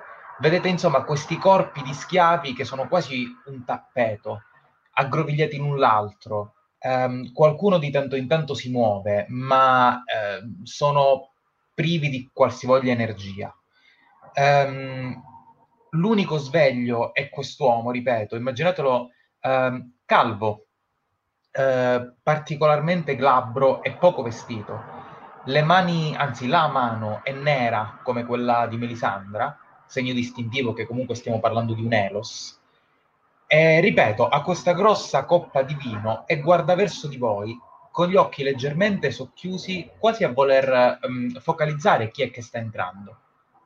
Non riconosce gli altri, ma riconosce Melisandra. Quindi nel momento in cui entri tu, gli si allarga un sorriso sul volto e dice finalmente siete venuti a festeggiare con me e allarga una mano ad indicarvi un posto a sedere dove però probabilmente sopra ci saranno ancora corpi di schiavi che stanno dormendo l'uno sopra l'altro. Beh, io mi giro verso Melchior uh, cercando di giustificare la, la scena. Dico, in mattinata uno degli schiavi ha vinto un importante premio, credo che il uh, Moraxo, uh, come dire, forse non, uh, non era stato aggiornato su, sugli ospiti che l'avrebbero incontrato quest'oggi, quindi Uh, luminoso Melchior, come l'ho sentito annunciare, Uh, credo che per oggi eh, voi dobbiate chiudere un occhio, forse anche ambedue. Oh, non c'è motivo di parlare in questo modo, del resto un nobile in casa sua può comportarsi come più gli piace. E lei, signor Moraxo, mi presento. Melchior, al suo servizio, ma in questo caso forse è lei che può servire a me. Intanto mi congratulo con la sua per la sua collezione di schiavi, veramente fantastica. Qui io intuisco un attimo che tipo di feste fa Melchior, perché questo commento, ecco, diciamo. Direi di sì. Uh, Melchior, quando ti presenti, si, si, smuove un po' dalla sua posa totalmente eh, adagiata e senza un minimo proprio di, di compostezza e di eleganza non che si metta composto, ma perlomeno da posizione totalmente orizzontale, con residui di cibo che gli colavano dal, mento, cerca di rimettersi in una posizione un po' più, più, più dritta, più eretta, e guarda verso di te con molta curiosità. Dopodiché fa un cenno con la mano, e sottolineo anche lui, quando fa il cenno con la mano, si vede l'anello che ne testimonia il retaggio, nonostante voi sappiate che lui Melchior, non so se tu questo lo sai, lo dico agli altri perché tu non sei della città, lui non è l'anello delle vie dell'argento, lui è il fratello dell'anello delle vie dell'argento, però ne fa le veci, al punto da portarsi dietro l'anello come se fosse lui. Mi piace. Eh, facendo un cenno e probabilmente emettendo anche un, un verso svogliato, qualcosa del tipo "Mm", ehm, un paio di schiavi si alzano e si portano dietro eh, qualche altro addormentato, trascinandoli letteralmente via, andando a liberare una delle sedie. E dice: eh, Luminoso Melchior, vi prego, accomodatevi, sedete alla mia tavola e voi altri, accomodatevi pure dove trovate posto. E alza un'altra mano e dice: Portate del vino per i miei commensali. Bevete con me? Oh, certamente. Beh, anch'io faccio un cenno. Uh, hai ancora quel rosso proveniente da Progna? Per te, Melisandra, potrei addirittura farlo arrivare, ma fortunatamente sì. Così, cioè, schiavo, portami e si mette a correre per, per andare a prendere. È chiaro che esagera nel, nel parlare, ma dice ne ho e probabilmente uno schiavo te lo porterà. Si concentra anche su di te, Levi, cercando di capire perché tu sia così taciturno, probabilmente. Ti guarda, anzi, ti guarda e alza la sua mano nera e dice: E tu sei con loro? Sì, Silenzio glaciale per un attimo, dopodiché torna su di voi. Di poche parole il vostro. Che cos'è lui? Collaboratore. non vorrei tediarvi con la mia voce sgraziata.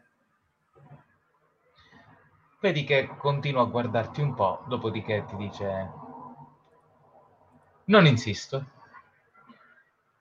Parlavamo di servigi. Parliamone. Dunque, vedo che Bene. dritto al sodo.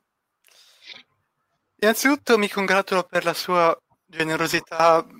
Svanisco nella sua ombra, come si potrebbe dire. Fa un. Il che ovviamente non ha a che fare con la sua obesità. Bene, eh, io mi rilasso un pochino. Eh, lei ovviamente saprà delle celebrazioni che stanno per eh, avere luogo, circa una settimana da ora. Sì, ho sentito qualcosa al riguardo, effettivamente. Il venerabile Sugai Guntung, anello della- delle vie della festa, è incaricato di, diciamo, officiare una piccola precauzione in caso qualche mela marcia decidesse di rovinare la festa. E pertanto mh, avrei bisogno di un certo quantitativo di schiavi. Ora, il signor Guntung sarebbe stato più che disposto a fornirli, però ha fatto notare che non sono di qui e da queste parti ad Adossa la gente tende a evitare di, di sacrificare se possibile. Forse non ce n'è un'affluenza sufficiente da, da dove li prendete. Il suo consiglio è stato di chiedere in prestito qualche schiavo per un piccolo, una piccola donazione di sangue. E magari lei, che ne è così ben provvisto, potrebbe farci la gentilezza di prestarcene. Oh, mio profumato e colorato nuovo amico. Che brutta parola che hai usato in, in mia presenza. Prestare? Sono Non, certo che un uomo con le sue risorse non ha alcun bisogno di prestare, ma non volevo eccedere nella sua ospitalità. Beh, se volete acquistare, io sono sempre ben disposto e soprattutto posso accontentare qualsivoglia desiderio, ma prestare? Lo ripete ancora una volta. Sul serio? Noi lo sappiamo, scusa, perché lui fa le veci del fratello? si vocifera che il fratello sia talmente largo da non riuscire a camminare sulle proprie gambe e quindi di conseguenza mandano lui. Ok. Sì, anche lui mi fa di capire non essere proprio Mingerlino, però ok. Eh, Esattamente, la Stanno aspettando che diventi anche lui troppo largo e poi si pensa. sì, avranno un terzo fratello. Io gli rispondo Comunque, subito. eh, per rispondere anche ad, ad un alt- a, a- a Tommaso in maniera un po' più precisa, tu sai anche che tra i fratelli non c'è buon sangue, nel senso che Moraxo reputa inutile il fratello che non riesce neanche più ad uscire di casa, al punto da essere stato lui a prendersi il suo ruolo, se è una cosa che può interessarti ed era dietro la domanda, ecco. Non, non- non sono propriamente, non si rispettano così tanto, ecco. Ok. Quell'altro, anche se si lamenta, tanto è imprigionato in casa. quindi- Esattamente. Eh, stavo dicendo, vendere, il numero non è un problema, non è un problema la tempistica, non sarà un problema la quantità, non sarà un problema neanche lo stato di salute, se è quel che vi interessa. Io posso vendere i migliori, ma se me lo chiedete posso vendere i peggiori sul mercato. Ma vi prego, non offendetemi chiedendoli senza nulla in cambio. Oh, ci mancherebbe. Ho usato un termine così spiacevole per un motivo diverso. Chiaramente corrisponderà a un pagamento. Più che altro mh, per la richiesta, o meglio, per richiesta dell'onorevole Guntung non servirà, diciamo, consumarli. Per cui, dopo il pagamento, dopo aver eh, prelevato quanto, quanto richiesto, li avremo restituiti. O almeno saremo disposti a farlo, da cui l'uso di un termine così spiacevole. Restituiti? Eh, questo è, è strano. Inaudito, oserei dire. È un noleggio. un noleggio praticamente. Guarda, potrebbe essere necessario un tiro di posizione a questo punto, perché è una richiesta molto strana e sinceramente l'esito potrebbe essere particolarmente incerto.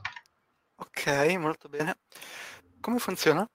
Allora, io immagino che in questo caso la cosa più ovvia per, per- per, ehm, per il tiro di posizione è darlo su, aspetta che becco la tua scheda, su presenza. Mhm. È proprio uno scambio di carisma praticamente. Allora, se vuoi, eh, Fabrizio, posso provare a spiegarlo nel modo in cui lo spieghiamo in Varraven. Sì, perfetto. Che è leggermente diverso da come viene spiegato nel manuale di rinascita, però matematicamente è la stessa cosa, è solo il modo di spiegarlo che è diverso. Uh, il, il motivo è perché um, esiste un modo di interpretare quella spiegazione là tale che qualcuno uh, finisce con tirare più dadi di quelle che deve e nel Monad Echo è meglio tirarne meno, ok? Allora, fondamentalmente eh, adesso Fabrizio ti darà un livello di opposizione che non so cosa sia, quindi non so vuoi dirlo Fabrizio così è più facile. Prima che mi affogo con l'acqua, livello di opposizione 6. Ok, allora eh, si prende il livello di opposizione e sottrai l'attributo in questione, in questo caso presenza. Quanto ha di presenza il tuo? 4. 4, ok. Quindi ti, rimarrebbero, ti rimarrebbe 2. Aggiungi 1 e quello è il numero di dadi, la mano base che tu metti sul tavolo se fossimo attorno a un tavolo, ok? Quindi metteresti sul tavolo 3 dadi. Tirando questi tre dadi, se questi tre dadi hanno successo, tu fai una riuscita eh, standard, cioè l'azione riesce esattamente come l'hai pianificata. Poi tu puoi decidere se fare, se togliere un dado perché tirare meno dadi ti conviene, togliere un dado e, fare, e puntare ad una riuscita con un costo, oppure aggiungere un dado eh, per puntare a una riuscita con incremento, che vuol dire che l'azione riesce e succede anche un'altra cosa che è positiva per te. Ora, tu hai anche la somma da spendere. Cosa fa la somma? Ogni punto di somma che spendi ti toglie uno di questi dadi che tu devi tirare. Perché Perché quando tiri i dadi, se sono dadi normali, se anche un solo dado fa un 1, tutta l'azione fallisce. Quindi d- da cui deriva il fatto che tu meno dadi tiri, meno probabilità hai di fare uno.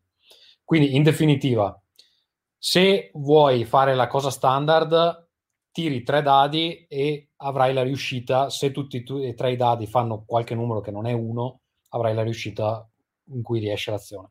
Se invece vuoi uh, rischiartela, vuoi, fare, vuoi provare l'incremento, aggiungi un dado. Se invece ti accontenti di una riuscita con un costo che vuol dire che l'azione riesce ma succede qualcosa anche di negativo, puoi togliere un dado. Se no ti giochi la somma. Ricordati che la somma, una volta che l'hai esaurita, eh, devi aspettare un po' prima che si... Prima, che, prima di recuperarla. Allora, io risparmierei la somma idealmente perché ne ho pochissima, solo 11. E vorrei provare... 11, 11 non è... vorrei provare, cioè, più che altro, io um, per uno dei miei doni, che è sangue nobile, ho un dado di vantaggio, ma vuol dire che me lo aggiunge o me lo toglie? Allora, il dado di vantaggio è un dado che tu puoi, ti- cioè, allora, eh, lo Posso scegliere io se aggiungerlo o toglierlo? Allora, no. Eh, quando, quando tu hai un dado di vantaggio lo vai a sostituire a uno dei dadi che tireresti. Quel dado lì, che normalmente attorno al tavolo sarebbe di un colore diverso, adesso se lo facciamo su Discord bisogna che lo tiri per primo. Quel dado lì, anche se fa uno, non ti fa fallire tutta l'azione, però non conta nemmeno come un successo, ok? Ah, ok, capito. Quindi se io faccio uno e col dado di vantaggio faccio... Con quel dado lì, esatto. Scambio. Diciamo che in generale uno che ha poca fortuna con i dadi ti suggerirebbe di utilizzarlo per il dado che, che va a fare il successo con incremento, però libero di fare quello che vuoi. Mm-hmm. Io punterei al successo con incremento. Quindi dovrei tirare più dadi possibili? Dove, de, de, no, devi, okay. tirare, devi, tirare, quattro dadi in questo caso. Ora, poi, eh, allora, intanto sostituiresti uno dei quattro con il, da, con il dado di vantaggio, che mm. già è una cosa positiva. Poi, se vuoi eliminare gli altri dadi, devi spendere somma in proporzione uguale. Quindi, per eliminarli tutti dovresti spenderne tre, però non vuoi farlo, te lo assicuro. E se no, puoi anche fare spenderne uno, spenderne due, di, decidi tu, insomma. Però, ovviamente, più dadi tiri, più è alto il rischio di, di fallire. Dipende da quanto ci tieni che l'azione riesca, fondamentalmente. E i punti somma li spendo dopo aver tirato? No, lo devi dichiarare prima, quindi se ti esatto. fallisce l'azione e anche speso somma l'hai persa. Capito? Sì. Brutto. Scusami, approfitto per, per, chiederti una cosa, Tommaso. Sì. Ehm, l'altra volta abbiamo scoperto, tra virgolette, in giocata con Valerio, che c'è un limite di soma utilizzabile eh, Maledetti. Su, su tiro di posizione che dovrebbe essere pari al valore dell'attributo che stai usando. Maledetti. Vale anche qui su Rinascita? Credo di sì. Sì, sì, vale, vale, vale anche su Rinascita, però Perfetto. fammi controllare una cosa. Ok. E l'altra cosa, se usi la somma devi in qualche modo giustificarla con uno dei tuoi descrittori. Sì. Allora. Mm. Non so se mi sono scritto l'elenco dei descrittori. Somma, e invece ce l'avete impedito. Dovrebbe essere nella seconda, nella seconda pagina sì, della scheda. L'elenco dei tuoi descrittori ce l'hai in scheda. Io li sto guardando in questo momento. Ok. Solo non Ma... ho grassettato la parola. Vabbè, non importa. Ma banalmente tu hai uh, tra i tuoi descrittori uno che dice uso la mia influenza e i miei poteri per sedurre le persone, ma questo tende a corromperle. Questo è un descrittore che in un'azione di questo tipo giustificherebbe appieno l'utilizzo di punti soma, nel caso dovesse servirti. Capito. Uh, Beh, io ne spenderei uno allora. Ok. Quindi tu provi ad avere il successo, la riuscita con incremento, giusto? Ho capito bene? Esatto. Ok, quindi devi, eh, dovresti lanciare quattro dadi. Dopodiché, uno di questi quattro è uno di vantaggio perché da quel che ho capito ut- utilizzeresti il tuo dono. Mm.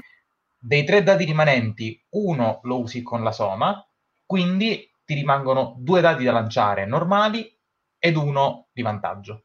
Sì, ti conviene lanciare prima quello di vantaggio. Esattamente. Quindi uno e poi due, se ho capito bene. Attenzione sì. che se quello di vantaggio fa uno, in realtà non arrivi al successo con incremento, arriveresti al, al successo normale, perché um, non conti come successo, però non sì. ti fa partire il resto dell'azione. Ma non ti fare ingannare e non tirare un dado in più. Uh, Va bene. Dove mh, volete che li tiriamo i dadi? Su giocata libera? Eh, dici sul canale, allora non me li ricordo a memoria. Sì, è giocata libera. Cioè, giocata libera TXT. Ok. Mm, ok. Vai. Un di 6? Sì, sono di 6. Ok, il dato di vantaggio ha fatto 3. Perfetto. Davvero? I dadi normali hanno fatto un doppio 1. Ok, quindi hai fallito. Hai fallito. Eh, vi chiedo il favore di segnarvi voi il- i punti soma che utilizzate, perché molto probabilmente io li prenderò.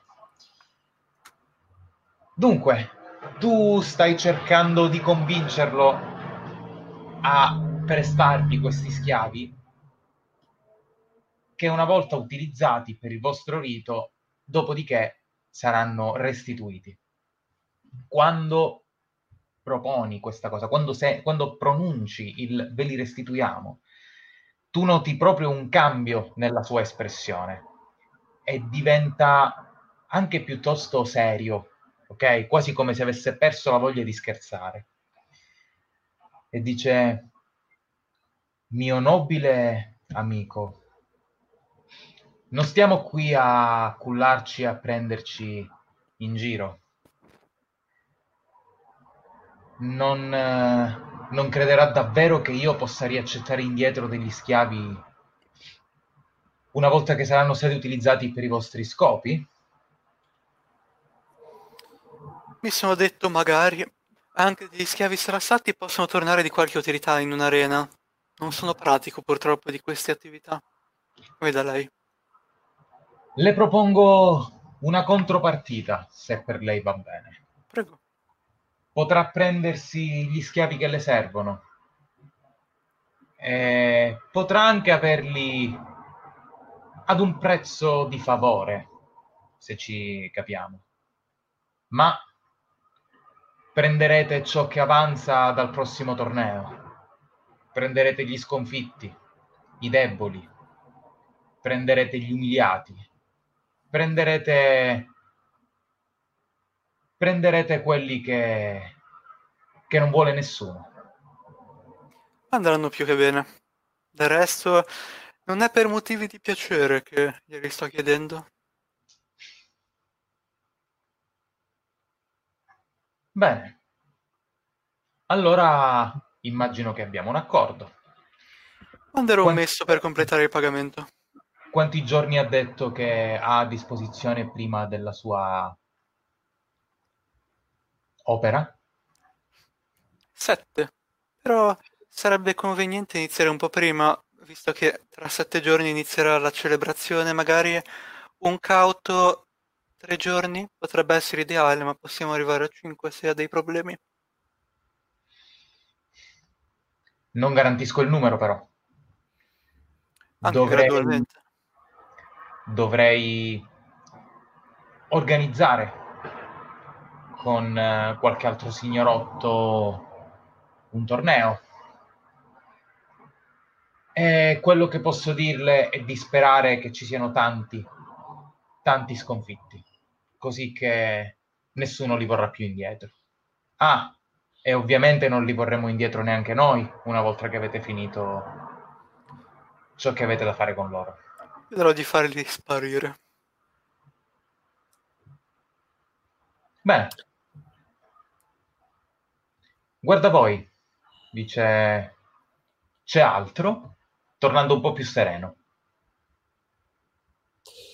No, non per oggi, non per oggi. Se quel rosso ancora non, eh, quel rosso ancora non è arrivato dalle cucine, ma tornerò un'altra volta.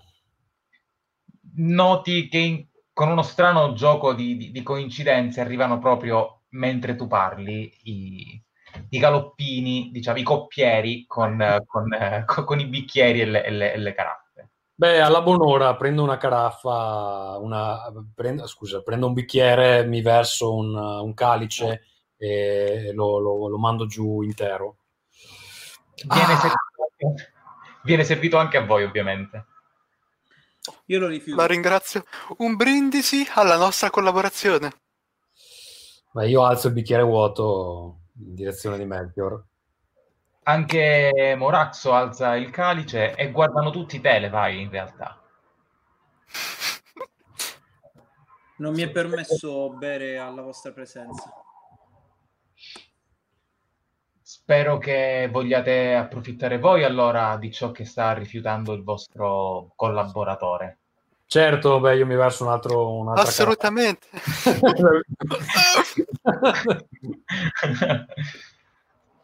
Oh, Bene. Beh, se la giornata non vi impegna ancora per un po', potreste assistere a qualcuno degli scontri minori che si stanno svolgendo in questo momento, se vi fa piacere.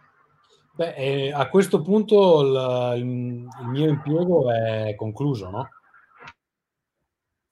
Direi di sì. Beh, sì, io potrei trattenermi. Ci sono altre questioni che vorrei discutere con te, eh, Moraxo. Sarà, sarà un piacere. Sarà un piacere avere anche voi, Melchior, ovviamente, eh, una volta discussi eh, gli affari con Melisandra. Chiaramente non vorrei ostacolare le vostre trattative, per cui per ora rifiuterò la sua offerta di assistere, ma tornerò sicuramente.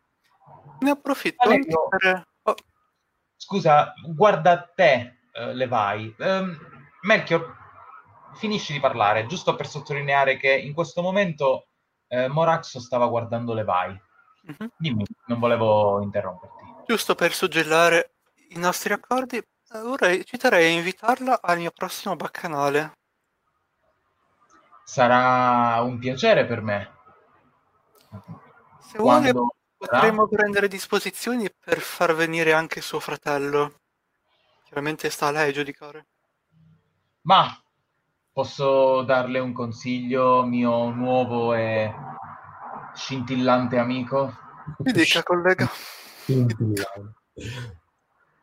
Mio fratello non è una presenza consigliabile a- ad un banchetto fra gentiluomini. Mi fido del suo giudizio. Buon sangue non mente. Beh, credo che... Io- io io- Scusa, scusa, vai, vai. No, dicevo, credo che col vostro permesso mi congederò. Attendi ancora un attimo, gio- giovane eh, collaboratore. Stavo Hai- giusto Hai appunto... Esatto. Stavo giusto appunto chiedendomi se il tuo disagio qui con noi non possa essere...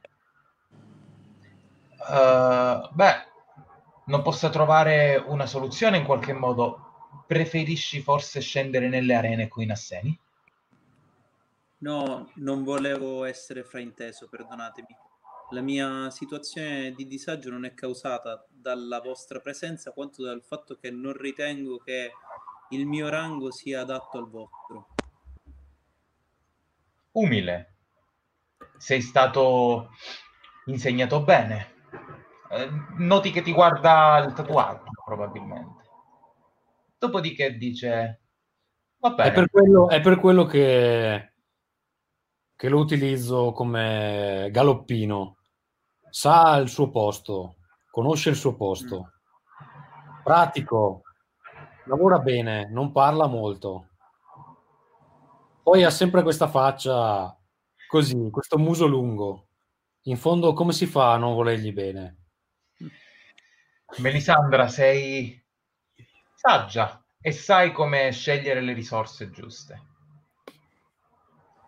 Bene, dunque, e guarda te, Melisandra, mi sembra di capire che vuole lasciarci. Possiamo congedarlo?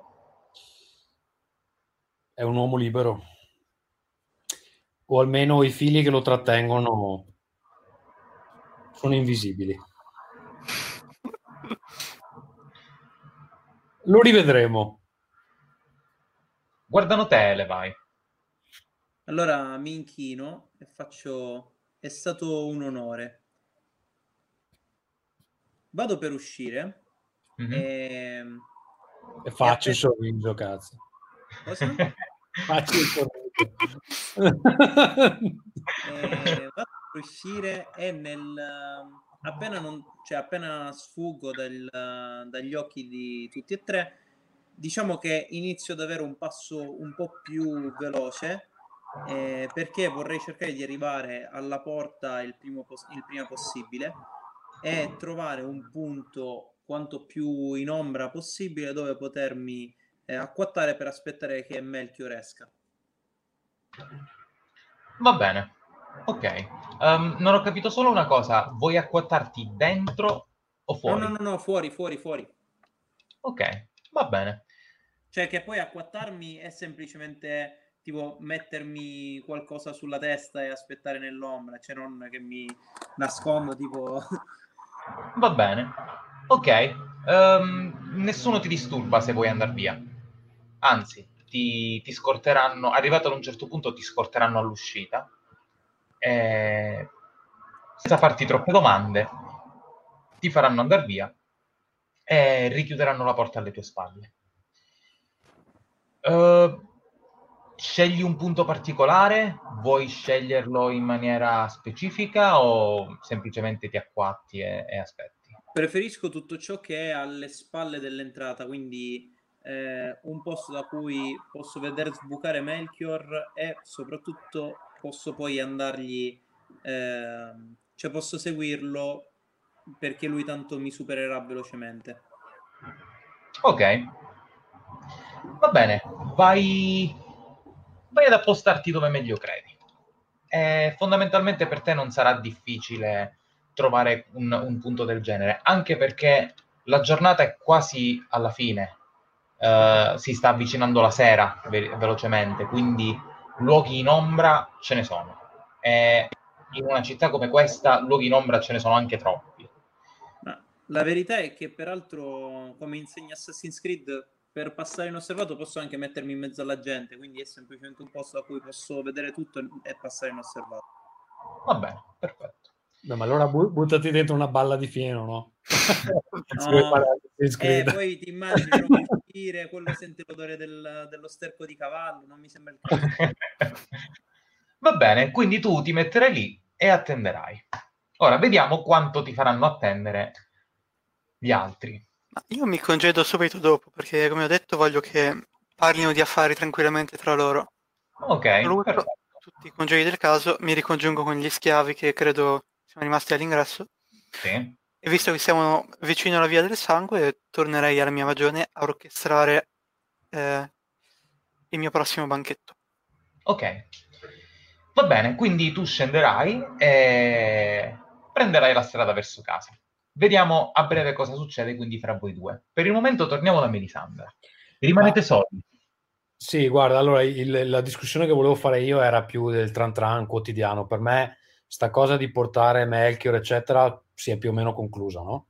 Ok. E quindi siccome fra le varie cose che importo ci sono delle spezie, cioè non sono tutte cose illegali, mm-hmm. come lui appunto ha il controllo delle, delle vie dell'argento, ma banalmente sono lì per discutere il posizionamento della, della merce sui okay. vari banchetti, eh, mettimi nel bazar dentro, non in quello fuori, eh, guarda che ho dei problemi con eh, quelli che fanno il palo lì, eccetera. Okay. Quindi cioè, sono delle cose un po' pratiche, non è eh, particolarmente rilevante per, per l'avventura. Okay.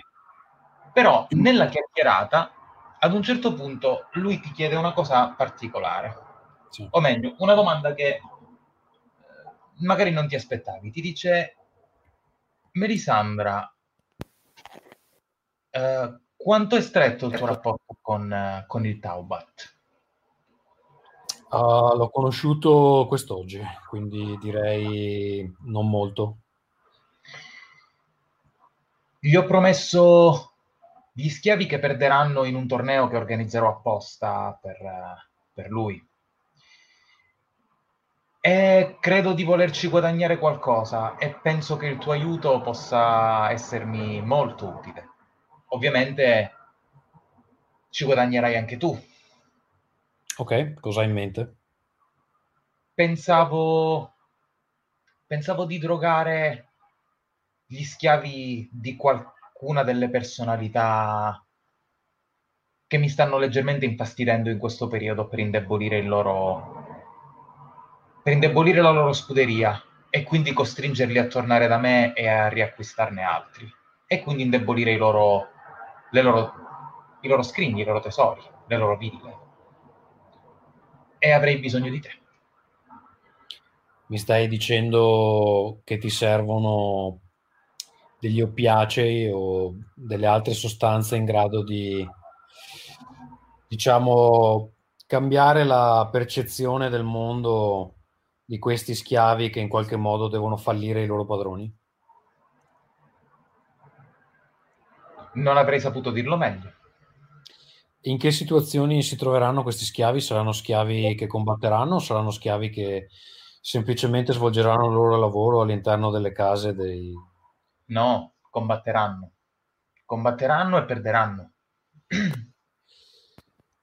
Credo di avere quello che che può fare al caso tuo. Quando ti serve questa merce? Necessito un paio di giorni per organizzare il tutto, quindi direi che hai questo tempo, due giorni, tre. Beh, io ci penso, ce l'ho qualcosa di utile nella mia riserva o no? Beh, magari sì. Eh, potresti non averne in grande quantità quanto potrebbe servirne a lui però immagino che tu ne abbia. Potrei dover uh, procurarmi qualche nuova partita eh, purtroppo si tratta di qualcosa che proviene dal, da oltre il bordo dell'impero. Devo valutare se è possibile averne uh, in quantità sufficiente entro questo tempo limite. Ne parlerò con Levi quando lo vedrò. A proposito uh, di... Sì.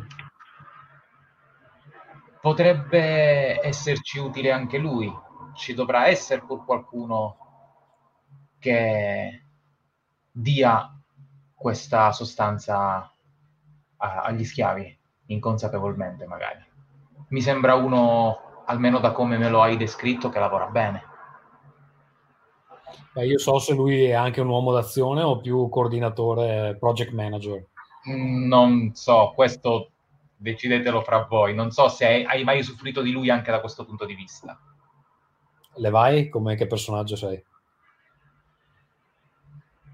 Eh, no, in realtà dipende. Cioè, nel senso, se servono sotterfugi o comunque eh, lavori puliti, sì.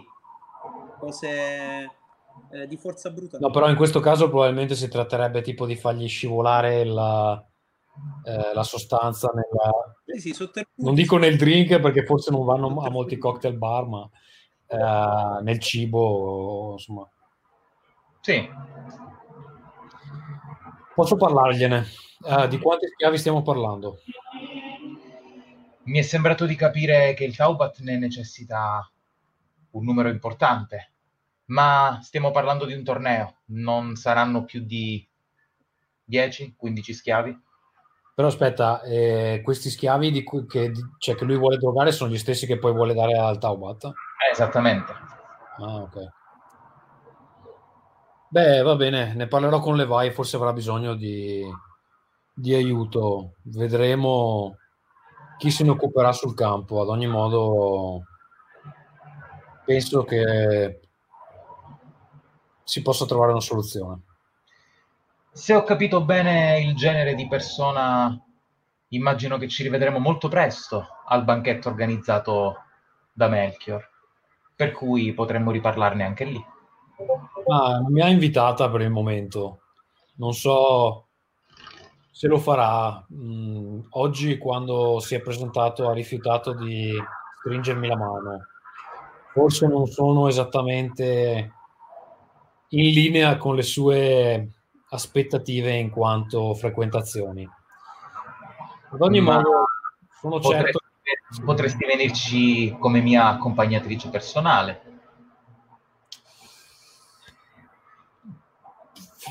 Vabbè, eh, questa è una proposta, cioè lui la sta buttando lì come per dire potresti essere la mia fidanzata, eh, oppure... eh, Molto probabilmente sì. È, è una, un tentativo particolarmente strano di, di avance. Um, ci penserò, ci penserò. Può essere che Melchior, oltre agli schiavi, abbia bisogno anche di altro per intrattenere i suoi ospiti e in quel caso posso essere utile. Scusa, io in tutto questo cap- perché mi sono perso esattamente perché gli servono gli schiavi. Uh, Melchior, glielo hai detto? No. Ok, cioè non me l'ha detto, ok. No. E... Uh, ha detto che servono al... sono stati richiesti dal, dall'anello del, delle vie della festa, però non ti ha detto perché gli servono. Okay. Va bene, um, un problema alla volta. Uh, fammi mi occuperò prima della, della questione della, della, droga agli schiavi e poi vedremo se è il caso di essere sul luogo del delitto una volta che li riceverà, visto che gli portiamo gli, schiavi drogati. Va bene. E detto questo, continuerete la vostra chiacchierata che dicevi prima, fino a quando non deciderai di, di tornare a casa.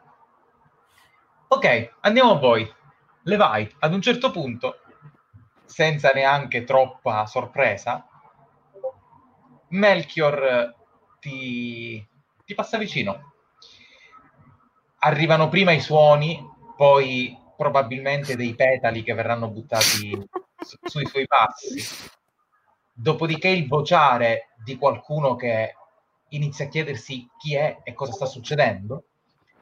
Dopodiché passa lui indistinguibile, anzi inconfondibile, con, suoi, con, la, con la sua barba biforcuta, con il suo mantello porpora.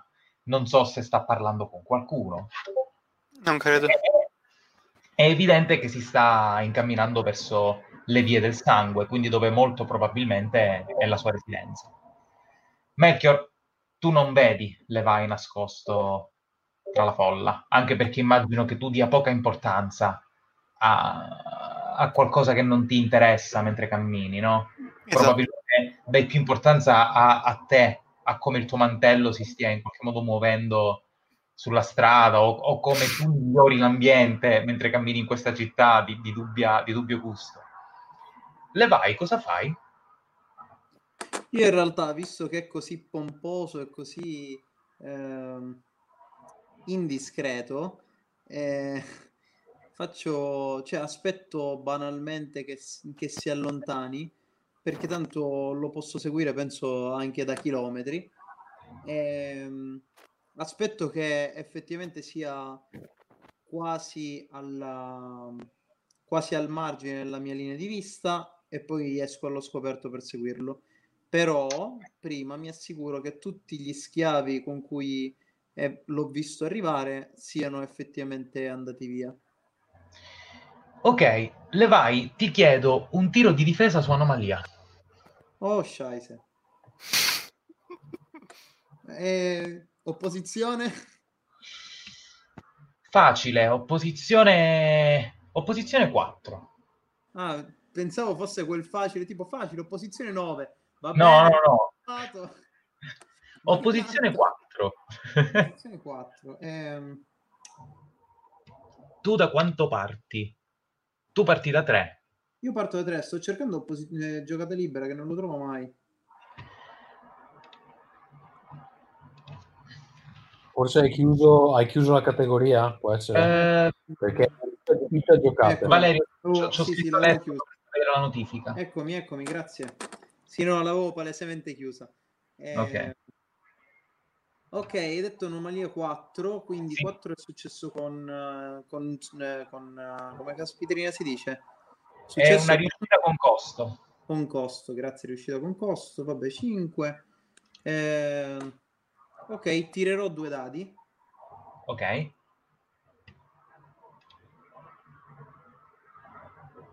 Ok. Mm. Ce la fai. 4 e 4, ti è andata bene. Valerio, anzi le vai, succede una cosa che ogni tanto ti capita, non sempre, e soprattutto non riesci ancora a capirne, um, non riesci ancora ad averne il pieno controllo di questa cosa, però Levai ha uno strano rapporto con le ombre. Ed è qualcosa che gli è stato raccontato essere un, una caratteristica del suo retaggio, una caratteristica della sua casta. Tu noti una cosa, noti che quando passa davanti ad una, un, un, una, una fonte di luce, potrebbe essere una candela particolarmente luminosa che in quel momento sta illuminando la porta di una, di una piccola abitazione, l'ombra che proietta Melchior va a eh, estendersi sulla, sulla via, sulla strada dove sta camminando e teoricamente dovrebbe poi unirsi alle ombre all'interno delle quali tu in questo momento stai camminando, ti stai un po' nascondendo, va bene? Noti una cosa che noti solo tu però. C'è un, um, un, una strana deviazione del, del, dell'ombra di Melchior, quasi come se le ombre all'interno delle quali sei tu rifiutassero di unirsi alla sua ombra.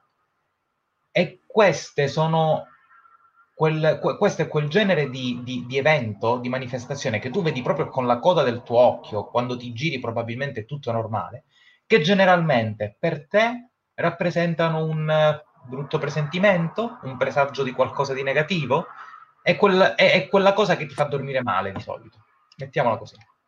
Ok, diciamo che gli sto ancora un po' più lontano, eh, ma proseguo il, eh, proseguo il, uh, il pedinamento e soprattutto, dico, non credo che sarà il caso, ma soprattutto se eh, ci imboschiamo in eh, lungo canali o se eh, ci mettiamo su delle stradine un po' più strette, anziché continuare a seguirlo sulla strada, salgo su un tetto e lo seguo da lì ma se non ci sono di questi casi e proseguiamo su vie principali, lo seguo normalmente.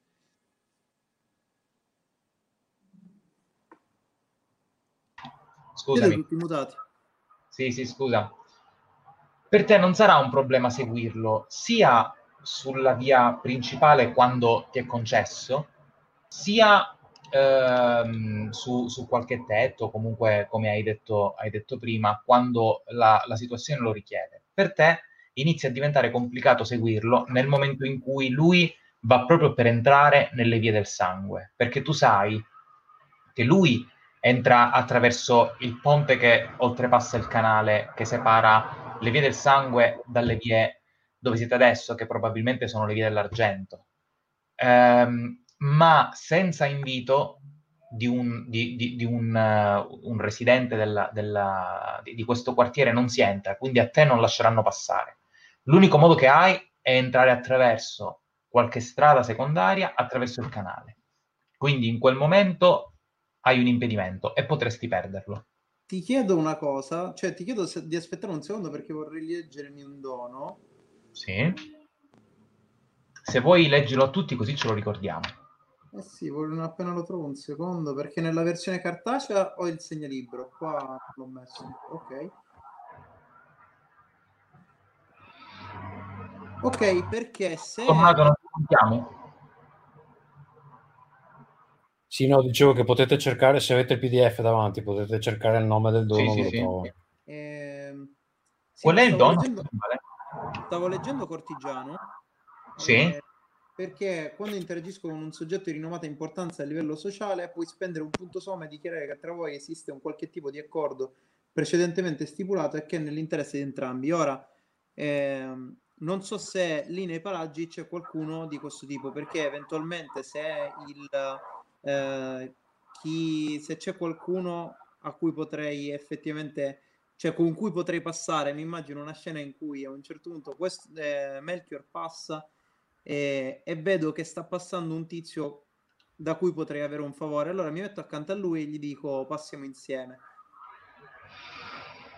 Beh, considerando che spendi un soma e che siamo nella zona dove c'è l'alta società, magari potresti necessariamente attendere un po', quindi lasceresti a Melchior un po' di vantaggio, ma come hai detto tu, non è difficile poi da recuperare visto eh, il suo aspetto e aspetti finché non passa qualcuno che effettivamente ti deve un, un favore o comunque con il quale hai avuto rapporto. Per quanto mi Ok. riguarda lo puoi fare. Raccontami chi è e che tipo di favori vi dovete l'un l'altro. Eh, ok, allora potremmo dire che è uno dei... ehm, allora, potrebbe essere uno delle persone, ehm, tipo uno dei tutori della legge del- della città, eh, Ok. che non- oltre a essere nel libro paga di Grazburg, quindi di base dovrebbe essere eh, facilmente ricattabile, però magari durante uno dei ehm, una delle volte in cui mi ha detto vai da questo per eh, dargli la sua bustarella, allora l'ho visto in una situazione poco raccomandabile, tipo che era in una situazione decisamente sconcia e allora eh, per evitare che io racconti questa cosa se ne guarda bene. Va bene. Allora aspetti che sia lui a eh, prendere il, diciamo, il posto eh, a sorvegliare il ponte. E nel momento in cui lui si piantona lì, puoi approfittarne. Eh, ti invito a scalarti tu il soma perché se lo faccio io poi lo perdo. Ok? E ad un certo punto, quando ti vede avvicinarti, è scappato. Ehm, Si è nascosto nelle ombre, penso. sì, si è nascosto. Ma... Stavo solo prendendo una matita, però sì. Ok. Quando ti vede che ti, che ti avvicini, a bassa voce ti dice: E tu che ci fai qua? Non mettermi nei guai. Io non ti metto mai nei guai. E allora che ci fai qua? Eh, devo incontrarmi con uno. Buona ronda. E devi necessariamente passare dal mio ponte? Beh, è un ponte. Da dove si passa? Ascoltami, io non ti ho visto, ma tu cerca di essere discreto perché se qualcuno qui ti trova, non, non basterà parola del tuo aguzzino per, per salvarti dal muro. Va bene, grazie del- dell'avvertimento. Allora inizio a, a muovermi effettivamente quanto più, possi- quanto più discretamente possibile e se necessario veramente torno a salire sui tetti.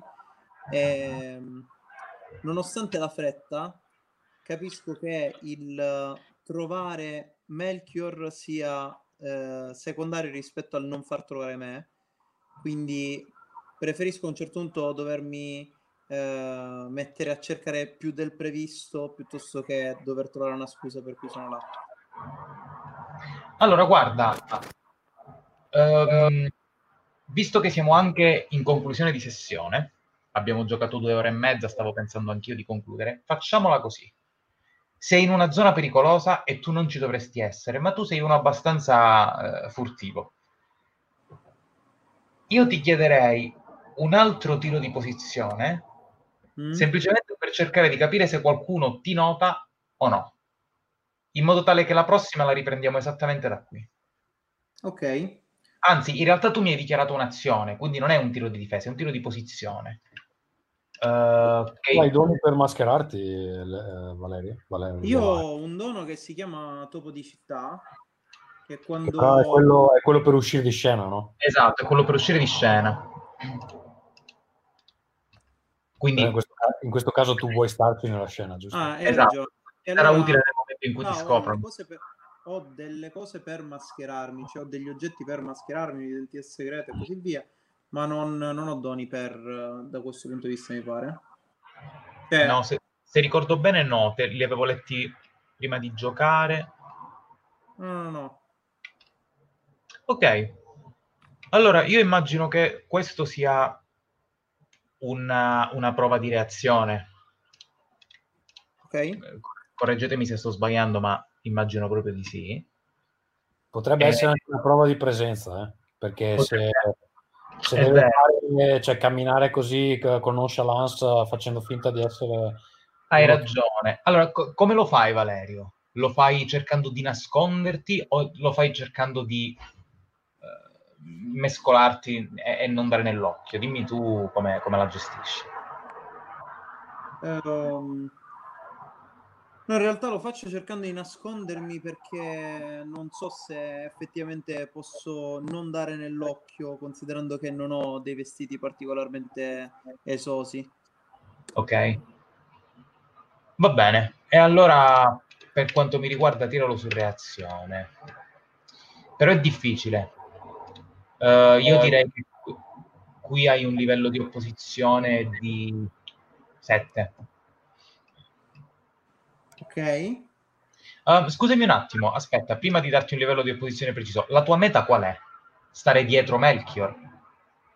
Eh, allora, come ti dicevo, mi va bene anche perdere per qualche secondo Melchior e dovermelo andare a cercare dopo e piuttosto agire con più ehm, come si dice con più ca- eh, cautela cautela va bene va bene allora dai 7 va bene. Allora. Allora io reazione 4 sì. Dovrei comunque in sto distretto, per... distretto odiano i poveri. Cioè ti ammazzano sul posto. Eh sì, praticamente nel, nelle vie del sangue, se non sei un residente o non hai l'invito, eh, fondamentalmente se ti catturano possono farti quello che vogliono, perché qui la legge lo fa il padrone di casa. Quindi se Melchior lo becca, se lo porta in casa e decide che da questo momento in poi le vai diventa suo, la sua cameriera, eh, le vai deve diventare la sua cameriera, a meno che non riesca a scappare. Vabbè, la fortuna è che ho tanti doni per scappare, eh, però sì, speriamo di non farci beccare. Eh, allora, io dovrei tirare 4 dadi per fare un successo normale. Sì. Mi pare. E 4 dadi sono tanti. Eh sì, eh. però se fai, se, cioè, siccome ti va bene anche perdere Melchior, il costo potrebbe essere che, cioè, che lo perdi. Esatto, questo Quindi è vero. Puoi togliere un dado almeno, no? Ok, sì, perché in realtà ibridare la cosa non mi piace mai, perché rischio di perdere soltanto Soma. Eh, quindi sì, probabilmente tiro tre dadi e probabilmente sbaglierò comunque. Vai. Grande, è sbagliato. Per l'appunto. Riesci a nasconderti alla vista di sguardi indiscreti. Sei abbastanza sicuro di avercela fatta e sei anche disposto a lasciare Melchior andare avanti, perché tanto prima o poi lo ritrovi. E di fatto a un certo punto giri l'angolo, ti nascondi e semplicemente ti affidi all'udito e aspetti che il suo gruppo vada avanti. Um, ad un certo punto però senti una voce, ma non sai se proviene da uno del, del, del, degli schiavi o comunque del, della fila dietro Melchior o da qualcun altro in zona che semplicemente dice Ehi tu, che ci fai laggiù? E qui si conclude la nostra prima sessione. Molto bello sapere che comunque i dati non si smentiscono su questo bot maledetto. Mai. Noi possiamo provare un altro, ma, ma temo che, che, sia la percentuale dalla tua eh, la probabilità da, che contro di te. Allora, ehm, grazie Fabrizio per aver gestito la prima sessione. Grazie a voi.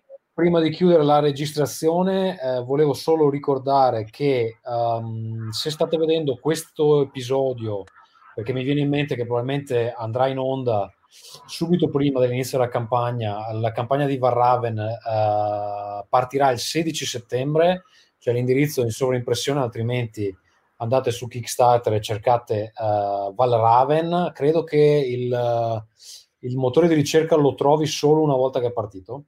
Ad ogni modo, insomma, seguiteci nei nostri canali, continueremo a spammarlo fino, fino alla morte. E chiaramente, se eh, vedete l'episodio mentre la campagna è in corso, eh, eh, che vuol dire dal 16 settembre al 6 ottobre, sarà solo tre settimane la campagna.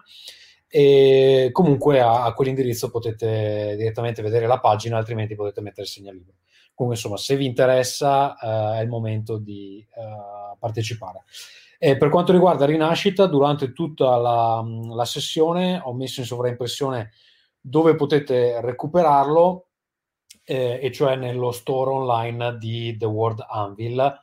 Se state sentendo questo episodio in audio, metterò tutti i link uh, necessari nella descrizione dell'episodio. Uh, c'è altro che vuoi dire Fabrizio?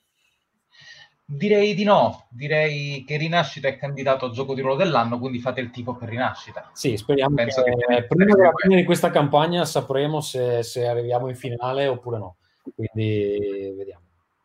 Speriamo.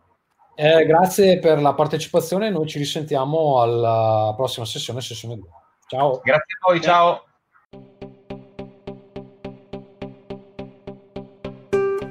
Roll Again podcast di giochi di ruolo, Design a Table of Gaming.